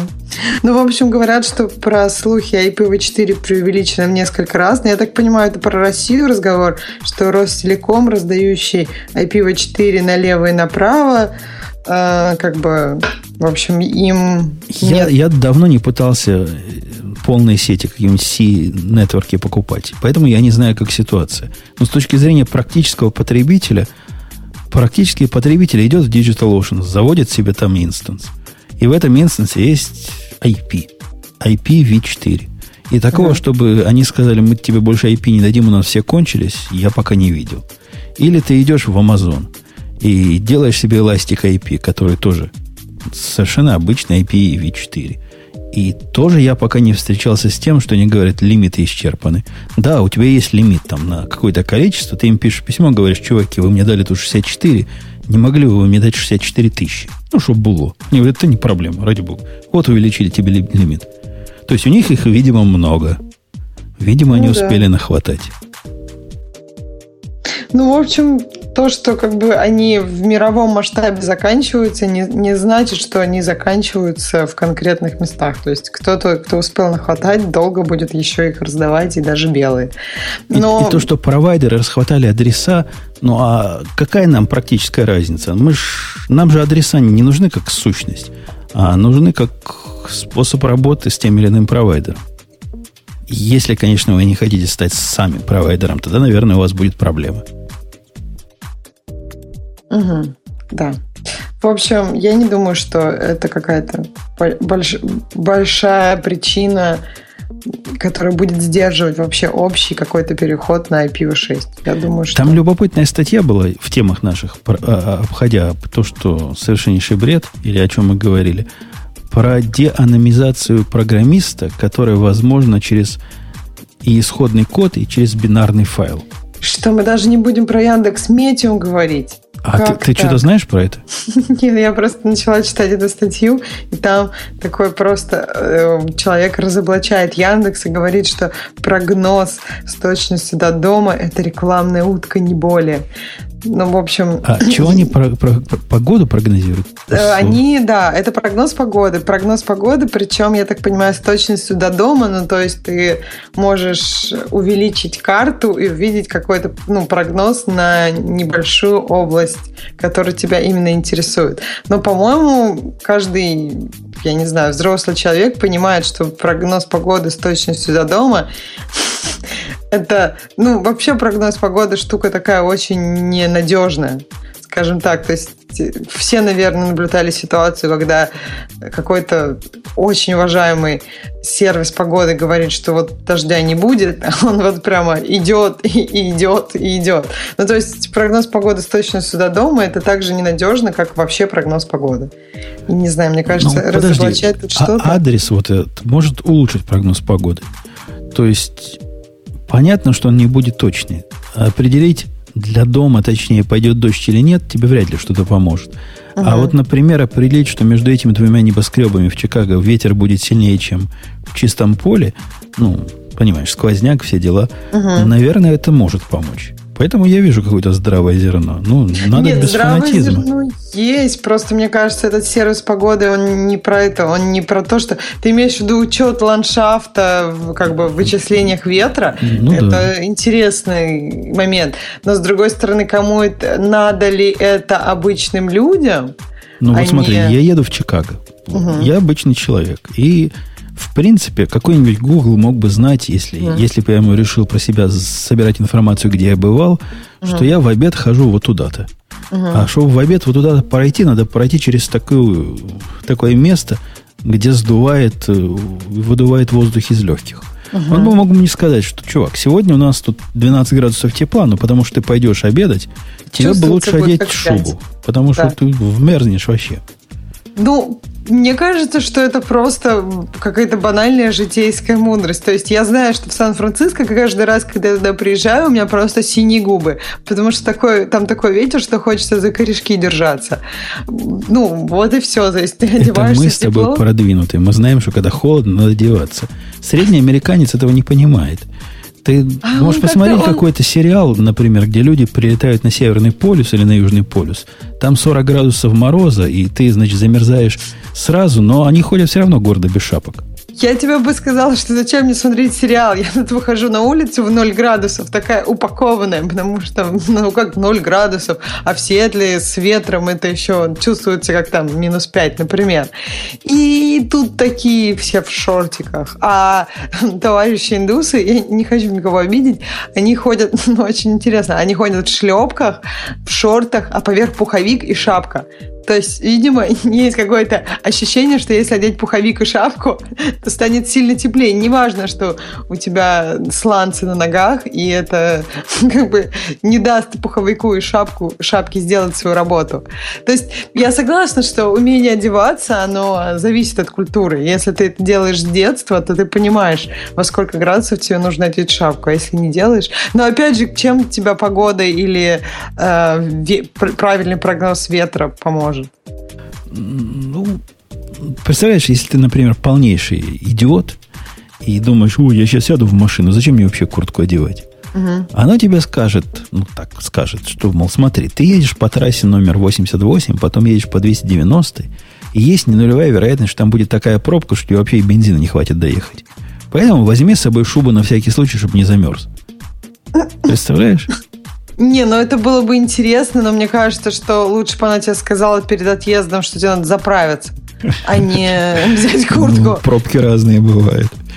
И потребность в бензине тоже разная. Поэтому как, как знать, как знать.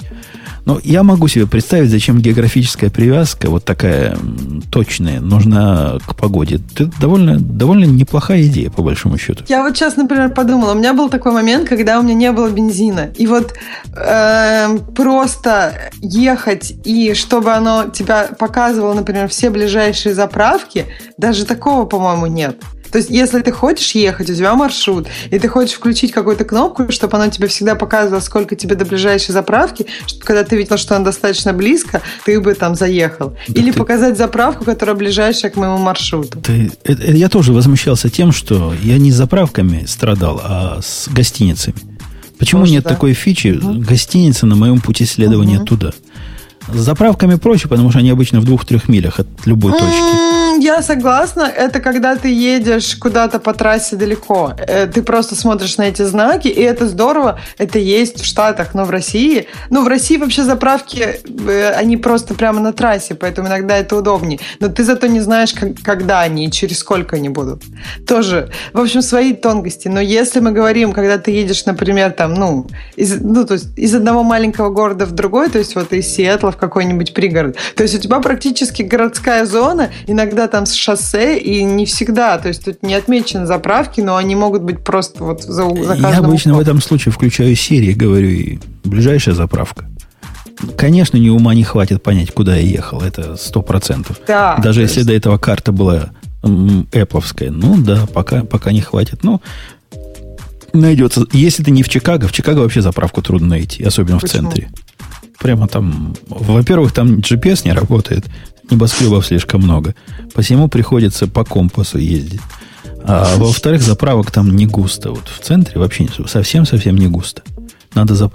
Я один раз видел, не один раз, а каждый раз, когда еду по особой дороге вот туда, к себе на юга, есть такой участок пути, где такой знак висит, мол, следующие 70 миль не будет ни одной заправки. Типа, вот это последнее, заправься здесь. Это где-то mm-hmm. между Индианой и, и там следующим штатом за Индианой есть Ох, такие сурово. места, где 70 сурово. миль нет заправки. Вообще интересно. Нет, вот если ехать, ну, например, последнее, что я ездила, там Лас-Вегас каньон, там как-то прям города каждые 20 миль и каждый 20, ну, в каждом городке заправка. То есть нет никаких проблем. То есть... Ну вот, а тут поля индианщины. Да, это как-то прям, да, интересно. Э, окей, что там у нас дальше? Метео, значит, ты обсудила? Нет, так ди, ди, дианонимизация программиста возможно не только через исходный код, но и через компилированный бинарный файл. Ты читал? Я читал, мне это кажется какой-то уткой. Почему? Потому что какая-то псевдонаука высосана из пальца. Э, ну, даже глядя на исходный код, давай вот простой случай – то есть угу. все, все это сводится к исходному коду, по, по большому счету. Поскольку если у тебя есть бинарный файл, единственный способ его анализировать, это как-то э, декомпилировать и посмотреть на тот исходный код, который тебе кажется был в основе. Угу. Давай простой случай. Вот у тебя есть настоящий исходный код. Ну и чего ты по нему поймешь? Исходный код современного проекта, особенно тот, который доступен, пишется массой людей. И там такое смешение стилей, это раз. Во-вторых, в модных хипстерских языках весь исходный код форматируется в какой-то общий, под общую гребенку. Поэтому ты не поймешь, Подожди, а, а вот это Умпут у него 4 таба везде стоит. 4. Подожди, разве ты там форматирование поймешь? То есть, смотри, по-моему, когда код дезассемблируется и потом... Не, не, вот... я, я даже простой случай говорю. Вот уже ну. есть, есть а, у, тебя, у тебя есть исходный, исходный код. код, неизвестно от не, кого. Не бинарный, окей. Даже исходный хорошо. код. Да. То есть он более-менее прикручен под общую гребенку. Если ты смотришь на код какого-то особого специалиста, который в особо узкой области работает, скорее всего, ты и так знаешь, кто это писал. Ну да, то есть, когда у тебя выбор из трех там человек, которые занимаются, я не знаю, имиджем, имидж-процессингом в мире, например, там какие, какого-то там, каких-то тонкостей, то да, наверное, ты сможешь понять. Но я, если честно, не понимаю значения этого. Ну, есть... например, есть какая-то группа хакеров-злоумышленников, которые угу. пишут вирусы, и вот мы их вычислим по, э, по отпечаткам их кода. Ну, это да, это, мне кажется, это даже не по отпечаткам кода, это какой-то анализ литературного произведения скорее. Ну, то есть вот человек написал там «Войну и мир», написал ли ее Толстой или еще кто-то? То есть, мне кажется, это примерно в таком же, в такой же плоскости. А есть сомнения? Есть сомнение, что Шолохов написал Тихий Дон, это да. А вот про, про войну и мир, по-моему, никто. Пример, это, это просто... Я имею в виду, что это примерно вот такого плана, по-моему, анализ они практически не делают.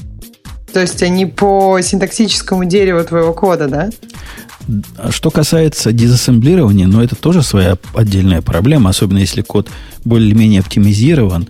Да, то есть ты там не получишь уже тех, той какой-то мысли, которая была у изначального программиста. То есть ты получишь разбиение на функции, но и то не факт, опа, что опаньки, всегда... вот этот чувак инлайн везде делает. Да. Оказывается, просто O3 включили. А это... Да, то есть вполне возможно, что оптимизации изменят исходную мысль, могут изменить ее до неузнаваемости. То есть я не уверена, в общем, что у них очень серьезный процент вот именно деанонимизации. Рас, раскрываемости, да-да-да. Это была статья на Хабре, такая смехотворная, такая немножко, э, из моей области, где один чувак рассказывал о методах э, определения нелегальной активности на бирже при помощи анализа большого количества данных. Но видно было, что ему надо диссертацию по Big Data писать. И, а, и он и он, статья, и, и он, значит, статья про это, да, публикация. Но с точки зрения разума и логики, и, собственно, бизнеса, но она, по-моему, примерно так же смехотворна, как и вот то, о чем мы сейчас говорим. Наверное, специалисты похохатывают из, из такого темного интернета. Они-то ага, скрываются, ого, как.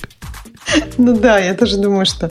Мне кажется, программисты из темного интернета много похохатывают над... Слушай наш подкаст. Не, ну не только что слушаю наш подкаст над этими темами, которые постоянно появляются. Сегодня мы же что-то темное обсуждали, а, про этот JavaScript, который э, как, э, в общем, но, но, как сервис. Новое low, который... Да, новое, да. Так, значит, дальше у нас есть интересная тема, что Скотт Майерс уходит из C++ и C++ все. То есть, ты как считаешь, что если кто-то один уйдет из C++, то прям все? Ну, кто-то, не кто-то. Если Скотт Майерс... Страус... Нет, ну не знаю. А куда он ушел вообще? Что? Сейчас надо почитать, куда он ушел. Так, что, что, да, я уже нашла. Я, я его в хипстерстве не подозреваю. Не думаешь, он в Go ушел, например? Ну, куда-то ж, куда-то ж надо уйти. Он, по-моему, не раскрывает, куда он уходит. Я думаю, куда, куда еще такой чувак может идти? В Раст. Куда сейчас модно уходить? Ну, я так поняла, что он просто говорит, что он больше не будет так активно следить за комьюнити C++, и я так понимаю, что просто он... Не хочет больше быть евангелистом. Да. Э, окей. Думаешь, в Rust? Ну, а куда, а куда еще? А куда ему еще? Ну, не знаю, да, не, интересно. Не в Node.js же ему или не в Go уже ходить. А почему, ну, Go и Rust же это вроде это, как-то Я тебя похоже. умоляю. Похоже тем, что они такие базворды, да? Go Да, и да, да. Rust. То есть Go и Rust, и, по-моему, их даже там есть статьи Go против Rust. Нет? Я в Расте мало понимаю. В Go я понимаю гораздо больше. И из того, что я немного понимаю про Rust, я могу одно сказать, ничего похожего на Go и близко там нет. Мгм. Вообще языки разных уровней и разной степени э, вдумчивости. Вот интересно, почему он уходит? То я есть я он устал, я ухожу, Да, говорит. Идея такая, я устал, я ухожу. Интересно. Ну, пытался он, смотри, сколько лет тут мозг вот этим C++ программистам, видимо, сдался. Ну почему C++? Я бы не сказала, что язык как-то умираемый или еще Ну, что. у них же сейчас новый C++. И У них я- каждый этот, каждые три года новый C++. ну, сейчас, сейчас он вообще конкретно новый, не тот, который ты в институте учила и с которым я десятилетия работал. И я так подозреваю, что он боится нашествия хипстеров. Вот придут хипстеры и устроят C++ за то, что будет как с Go. Мгм. Вот, и, вот и переживает человек, думает, да. Вот правильно тебе говорят, Go и Rust это как небо и земля, ничего общего. Ну да, ничего общего. Вот Кроме того, что они относительно новые языки просто. Почему они очень часто употреблялись вместе? Ну и даже, наверное, до сих пор употребляются.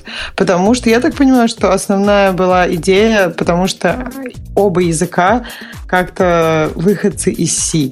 Ну, или имеют какие-то идеи C у себя. Не, ну Но то, что у них многие подобный синтаксис, так это три, нет, четыре пятых языков, наверное, в мире. У них у всех Вот C-подобный мне тоже синтаксис. кажется, что это странно их сравнивать именно на этом. Да. В Странно. общем, да, Скотт Майер, Майерс уходит, и я не думаю, что это конец C++, но интересно, куда он уходит. Ха, интересный вопрос. Можно ли на раз написать Go, а потом вопрос на Go Rust? Вроде нельзя. Ты, ты не прав, дорогой Печкин 10007. Мы с кодогенерацией на Go такой раз напишем, что будет расти самого раста. Мы ж, у нас же наше главное оружие это сгенерировать код из темплейта, чтобы что-то сложное сделать. А там любой можно нагенерировать. Так что не, не, сто, не стоит так уж преуменьшать наши возможности разруша- разрушительные. Можем, можем многое. Там есть шутки, что он в D уходит. В общем, неизвестно. Если вы знаете, куда он уходит, дайте нам знать. Интересно. Породи сам Александреску говорит, что, похоже, у меня отстой получился. Куда же другим приходить туда? Ну и почему он говорит отстой? Он не отстой, он же как-то, мне кажется, защищал его. Ну, Мы же он обсуждали. пис- писал статью же, где, где Да. Совершенно справедливо. Торе, по-моему, он там. Нет, он говорил недостатки, которые. Ну, по-моему, там главный недостаток, что в Ди не пришло комьюнити. Что не И это не его взлетел. Что недостаток. не взлетел. Ну, да, так не взлетел, он говорит, потому что комьюнити нет. То есть сейчас приведите мне комьюнити, взлетит. Окей. Придет Хорошо. к нему волшебным образом комьюнити. Дальше. У нас есть э, статья про то, что Ford, Mazda, Mitsubishi и Subaru подключились к разработке открытой автомобильной Linux-платформы. Ох, Как-то я сомневаюсь меня как-то вот, вот по пугает поводу. автомобильные компании, когда они пишут код. Я все вспоминаю историю с Toyota, где у них там был неконтролируемый газ, и потом Ой, вдруг Ксюша исчезла. Вспоминание. Видимо, проплаченная Toyota. Ксюша? Вернулась? Раз, раз, раз.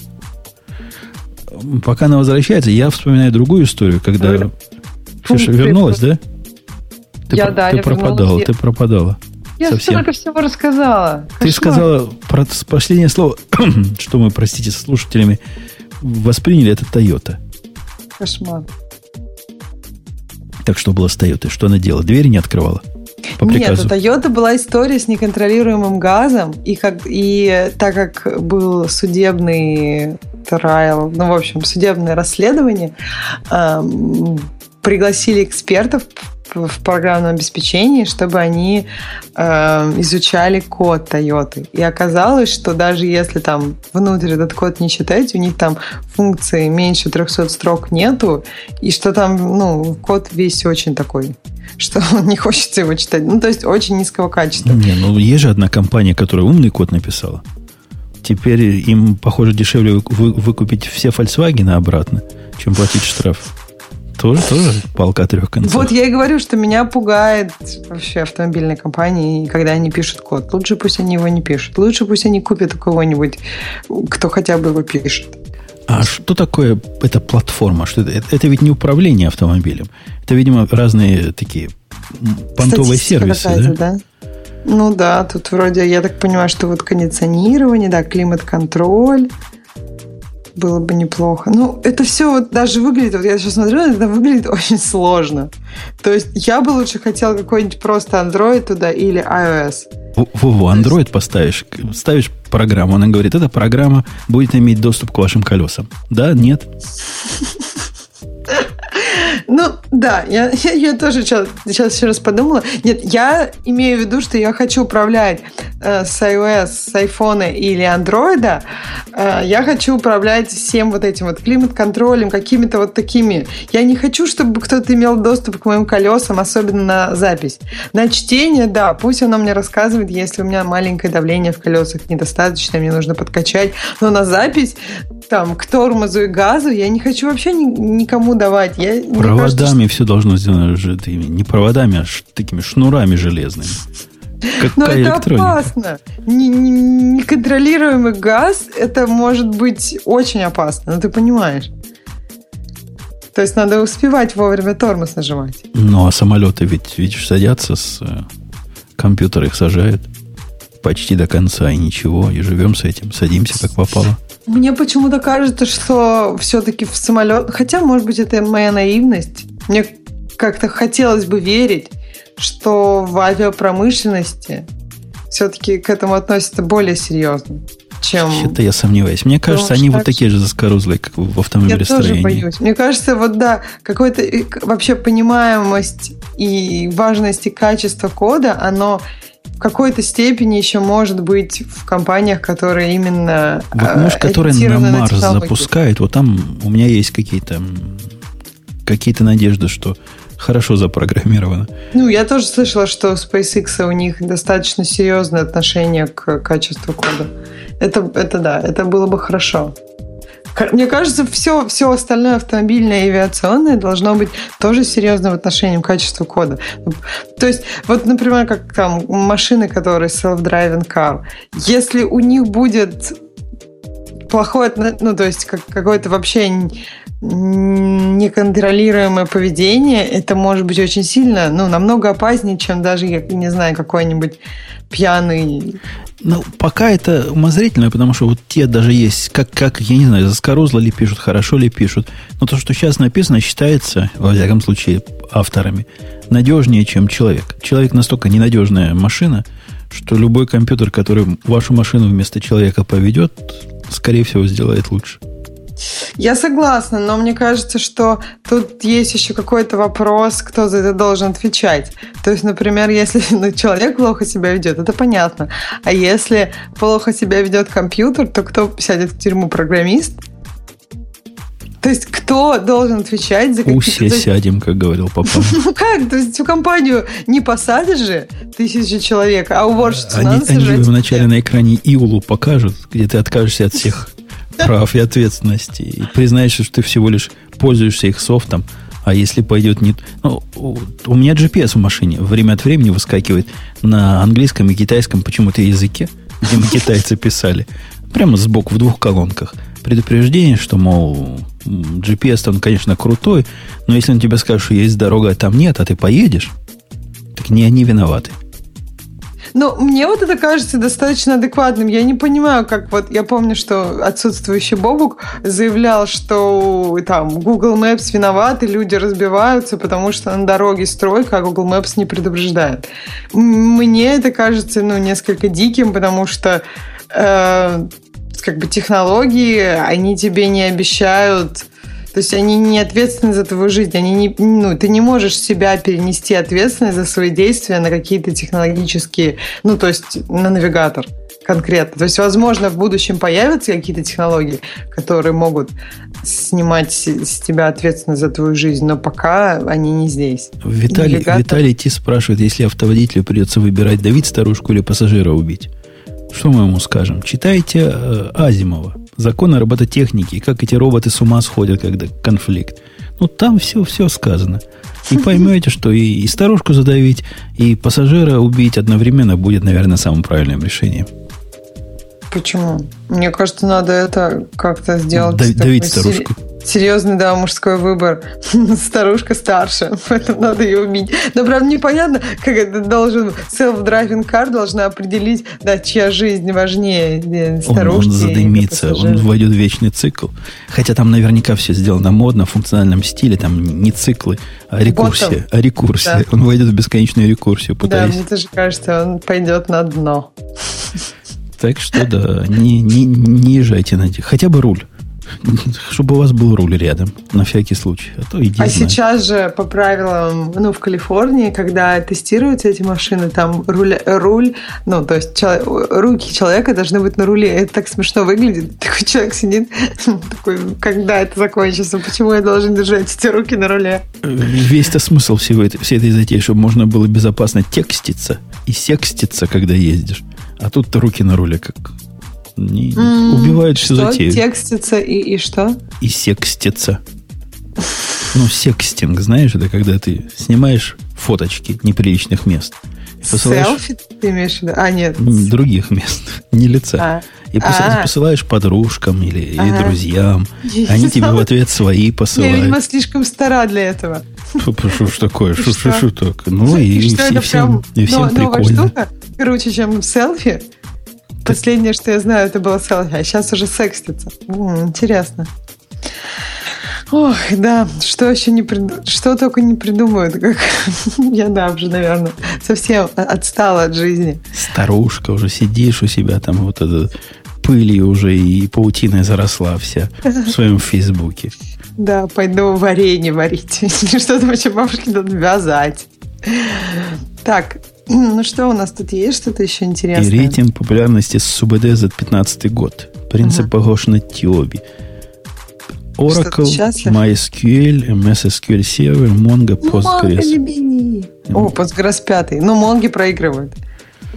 Ну, мне кажется, этот рейтинг ни о чем. То есть... Почему? Это, это означает что?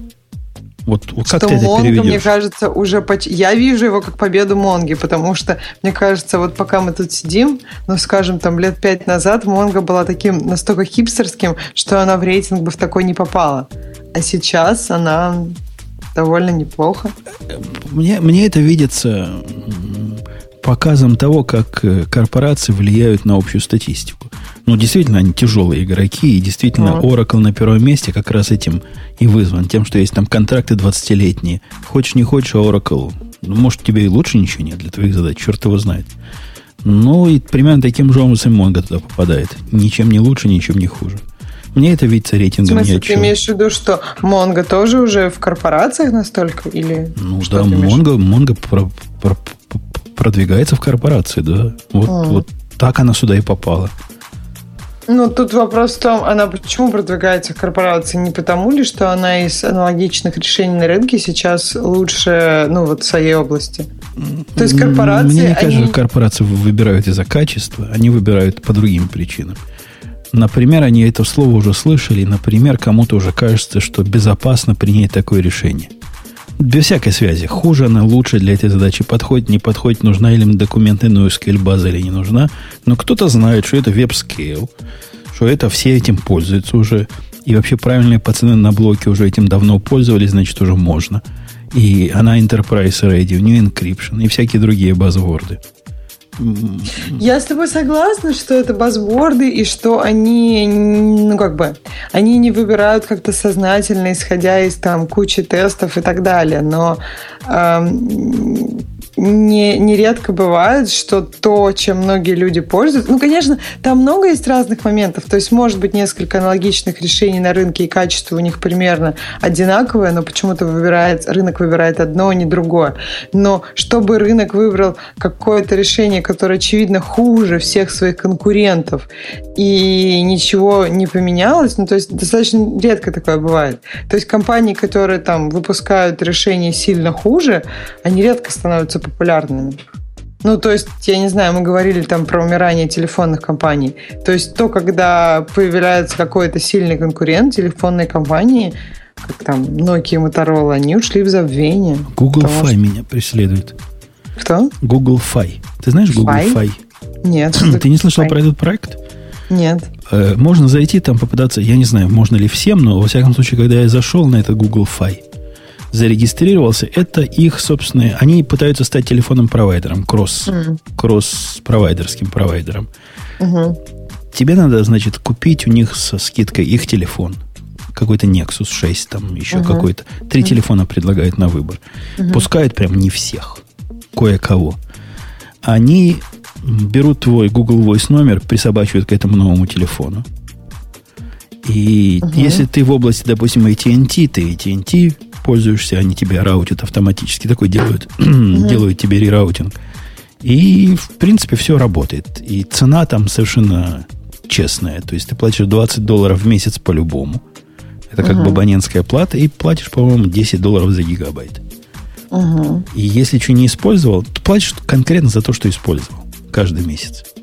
Никаких хитростей, никаких тонкостей. Ну, вот это очень продвинуто для э, Штатов. Я просто вот слушаю тебя и думаю, насколько это продвинуто. Это настолько отличается от тарифов там AT&T, например, или там остальных всех, когда ты платишь 60 долларов за все включено, и это без даты, например. И еще там 10 за 2 гигабайта даты.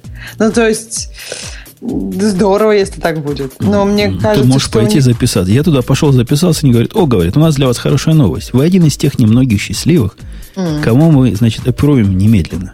Может, mm. они всем такое говорят, или только он Путуном, не знаю. Поэтому сейчас же выберите телефон. И ты какой выбрал? Nexus 6P? Да, да как я без Nexus живу, не знаю. Он, я так и не выбрал, не пошел дальше, потому что там два выбора. Либо забить на свой Google Voice, который есть, и, значит, mm-hmm. сдать его, либо мигрировать свой Google Voice на этот телефонный номер. А мне mm-hmm. ни то, ни то не хочется. Мне Android телефон не хочется. Mm-hmm. Говорят, что, хитрые люди говорят, что если ты активируешь на Google телефоне, вот если у тебя уже есть Nexus, да, да, да. а потом эту симку вставишь в iPhone, то оно как-то даже будет работать. То есть между э, носителями сигнала переключаться не будет, но какому-то одному прилочится. Это как-то странно. Оно приложится к какому-то одному, но при этом ты все равно будешь платить дешево и Гуглу. Да, Google. Ну, это классно. Даже в айфоне можно использовать. Я вообще думаю, что, по-моему, уже были какие-то слухи про то, что Apple выпускает симку, и мне кажется, что будет что такое же от Apple. Мне кажется, что следующий виток телефонных провайдеров это будет как раз через вот Apple и Google. И мне кажется, что это будет правильно, потому что это даст еще один толчок конкуренции этой области, потому что сейчас, мне кажется, все-таки цены, но они не, не особенно соизмеримы, и нет, ну то есть нет достаточно широкого диапазона тарифов, то есть тебе, ты, ну, тебе нужно платить там за смс и за все включено. Хотя тебе обычно уже это не нужно. Тебе ну, нужно мне, просто... Мне да. дети присылают смс -ки. Ну, у тебя дети могут, ты можешь их пересадить куда-нибудь, я не знаю. Так как, Подожди. Как вы их пересадить? Мне а начальник смс присылает. Подожди, они тебе присылают iMessage, например, и у тебя, если все дети на айфонах, у тебя да. это идет через интернет. У, у детей у всех, по-моему, синенькие. Это же синенькие, это когда... Синенькие, это как раз все хорошо. То есть, если ты где-то видишь зелененькие смс это смс а все, вот все мальчик мне синенькое присылает, а начальник с андроида мучается. А, ну, все начальник, зелененькое. Ты начальником ты можешь пойти куда-нибудь, куда ему удобную. То есть да, это да, может да, хип-чат у нас есть, но как-то для него да. это слишком сложно. Вот, да, можно WhatsApp, у него, возможно, есть WhatsApp, можно, я не знаю, Facebook Messenger. Ну, то есть очень много альтернатив. Ну, я, я перестал на это смотреть, когда, собственно, выбор пропал. Вот э, да. в AT&T, например, сейчас купить limited text и limited talk, по-моему, нельзя уже. Можно там как-то. Я нашла какой-то тариф, который у них был где-то там спрятан, чтобы у меня не было смс но там э, подстава с тем, что если ты отправляешь смс она тебе там как-то очень дорого стоит, и поэтому это на самом деле того не стоит. У меня была ситуация, что мне нужно было, как раз, по-моему, ездила в Россию, и мне нужно было отправить, ну, в общем, мне одна смс как бы отменяет все эти бонусы, которую ты, что ты сэкономил, живя без смс. Да-да, Поэтому... сейчас, сейчас смс стали как-то не по назначению пользоваться от разные странные организации. У меня недавно карточку украли, э, не украли, ну, увели, знаешь, как уводят. Сфальсифицировали. Какую? Э, ну, карточку Кредит? кредитную, да. Ага. И банк для подтверждения что я это я, присылают мне смс всякие. В общем, они активно продвигаются в эту сторону. Подожди, до, а до них смс дошли. Ну, то есть ты просто уже когда ревьюил свои траты? Не, у, или... них, у них искусственный интеллект. Он говорит, чувак, говорит, что это в Таргете ты купил за 450 долларов? Mm. У тебя жена никогда больше 20 долларов в Таргете не тратила за месяц. Mm. И ну, оказался прав, что... да.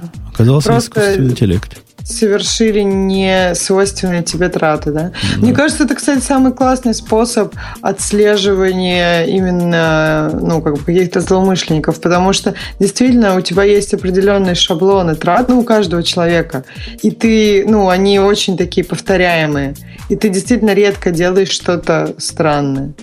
Да, да. Ну, то есть это, мне кажется, более эффективно, чем все остальные способы. Просто... ну, есть разные способы, например, корреляции по времени. Если они видят, что ты дистанционно в разных местах одновременно покупаешь да. или близко по времени, то что-то странное, видимо, здесь. Ну да, они это видят. Но да, многое. Даже, мне кажется, меня просто совершенно не напряжет, если они у меня спросят, а действительно ли вы там, например, сейчас находитесь там в Лас-Вегасе и покупаете такую-то вещь. Но ну, я скажу, да, это я. А если, когда я там сижу дома, и мне кто-то говорит, а вот вы в Лас-Вегасе, я говорю, нет, нет, нет. Ну, то есть, мне кажется, это логично сообщать тебе о каких-то очень сильных проблемах с, ну, очень сильных несоответствиях твоему шаблону. Девушка, когда со мной проверяла карточку, а у меня там по ней, знаешь, такие расходы были. Вот эти 459 долларов в таргете, я не знаю на что. И потом там 5 долларов здесь, 10 долларов там, и все про еду. Угу. Так и чувствовал, что она хочет сказать, ну вы жрете. Все остальные транзакции, что мы проверили, были так или иначе с едой связаны. Ну, большая семья, понятно, все нормально. Э, окей, что там у нас еще есть? что Apple в чате, что Apple уже выпустила симку. Да, она выпустила симку, но, по-моему, у них нет какой-то вот идеи того, что ты по всем ну, можешь переключаться между операторами. Я же правильно? Нету, нету Apple метаоператора. Вот как Google такой типа метаоператор да. скрывает от вас всех. Возможно, и Apple. Потому что какая-то действительно, почему можно для гугловских телефонов вот такую прелесть заиметь, а для Apple нельзя?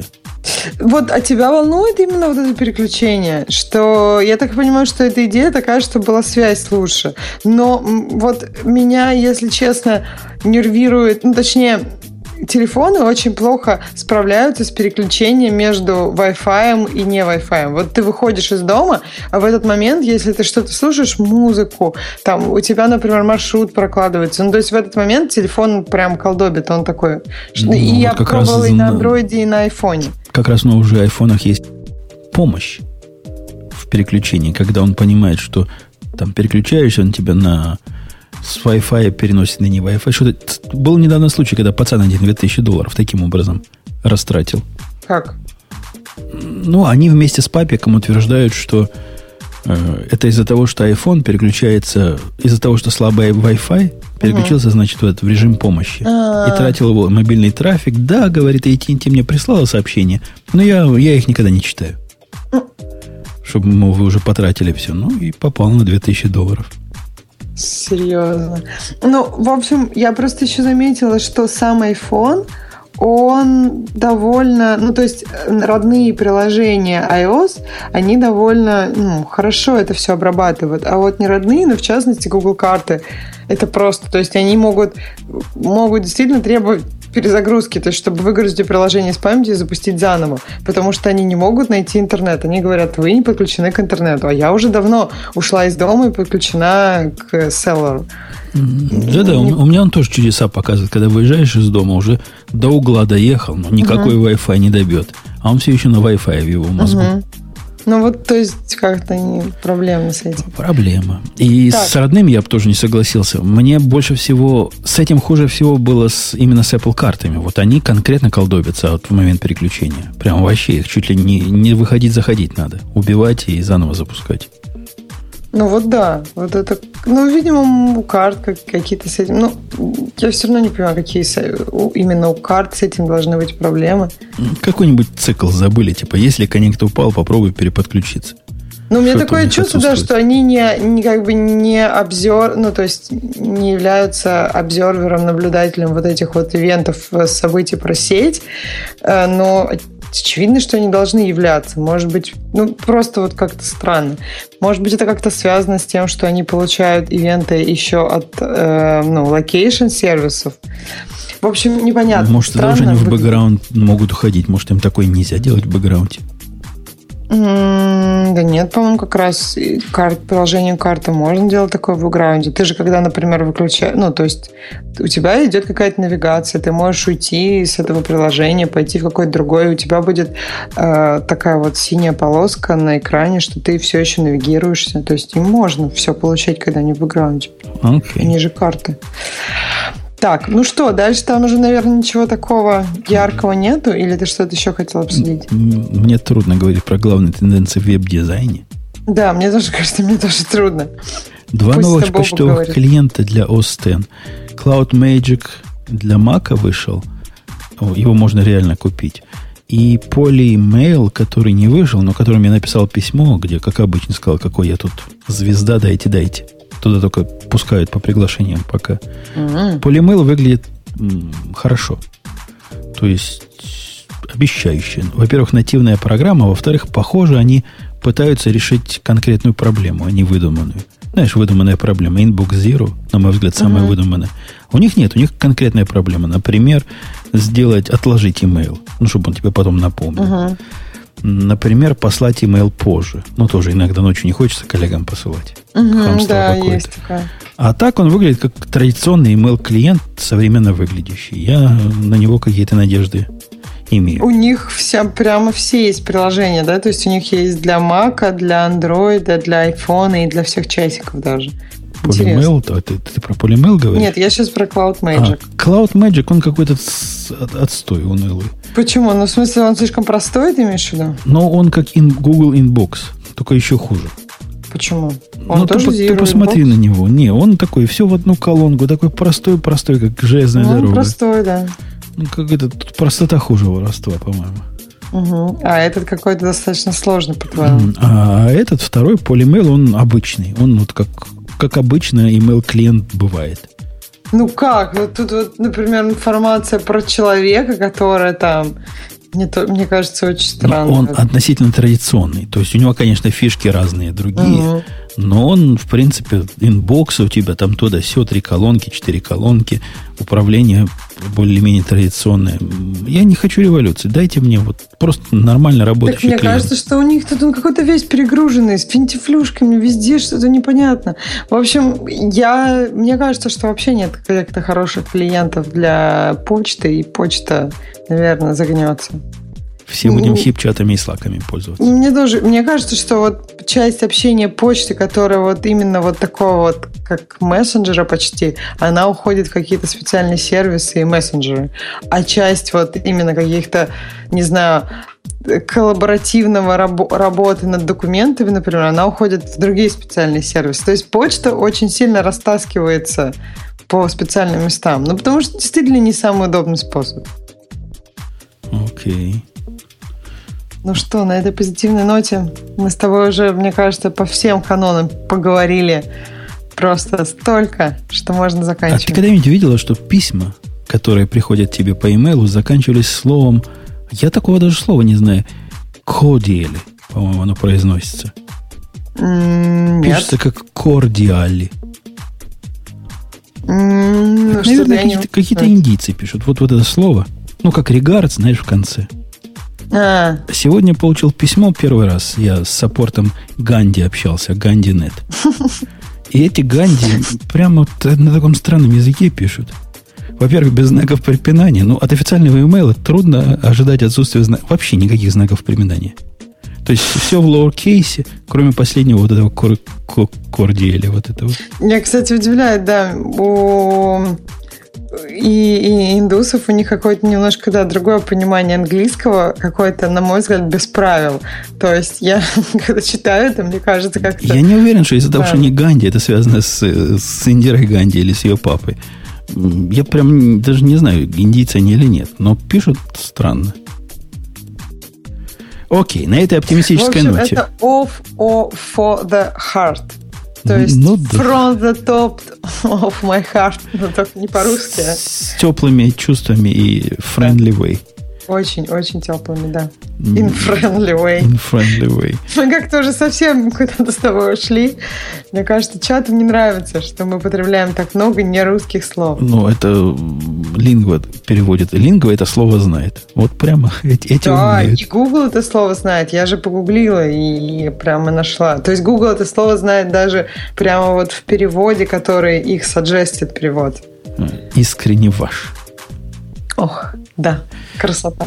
Окей, ну что, давайте на этой оптимистической ноте мы напомним вам, что был радио Ти подкаст. Мы с Ксюшей вдвоем. Если кто не придет Ксюшу хвалить, тот, значит, гнусная редиска. Редиска, ой, редиска. И то, что если вы захотите взять себе в руки вот эти пальцы в клавиатуру и написать, а опять Бобука не было, ужас-ужас, 33 раза подумайте, что вы Не-не-не, творите. пишите, только пишите Бобуку в Твиттер. Да, ну, то есть, знал, мне кажется, знал, что... что без чтобы тебя знал, Бобук никак. как вы любите. А мы, чтобы вам- этого не видели всего, какие мы отстои по сравнению с самим. Мы, конечно, знаем, что без Бобука это ну, не, не шоу, а полшоу, но хотя бы полшоу получили. Скажите спасибо искренне за это. Да, без Бобука и порно вообще не шоу никак. Да, напомню, что у нас есть э, Digital Ocean. Под конец его стоит прослушать еще раз. Повторение, мать учения. Понеслось.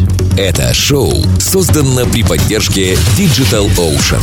Digital Ocean – провайдер доступного облачного хостинга. Всего за 55 секунд и 5 долларов в месяц вы можете создать свой облачный сервер в одном из дата-центров, расположенных в Нью-Йорке, Сан-Франциско, Амстердаме и Сингапуре, и управлять им с помощью простой, интуитивно понятной панели управления или воспользоваться мощным API.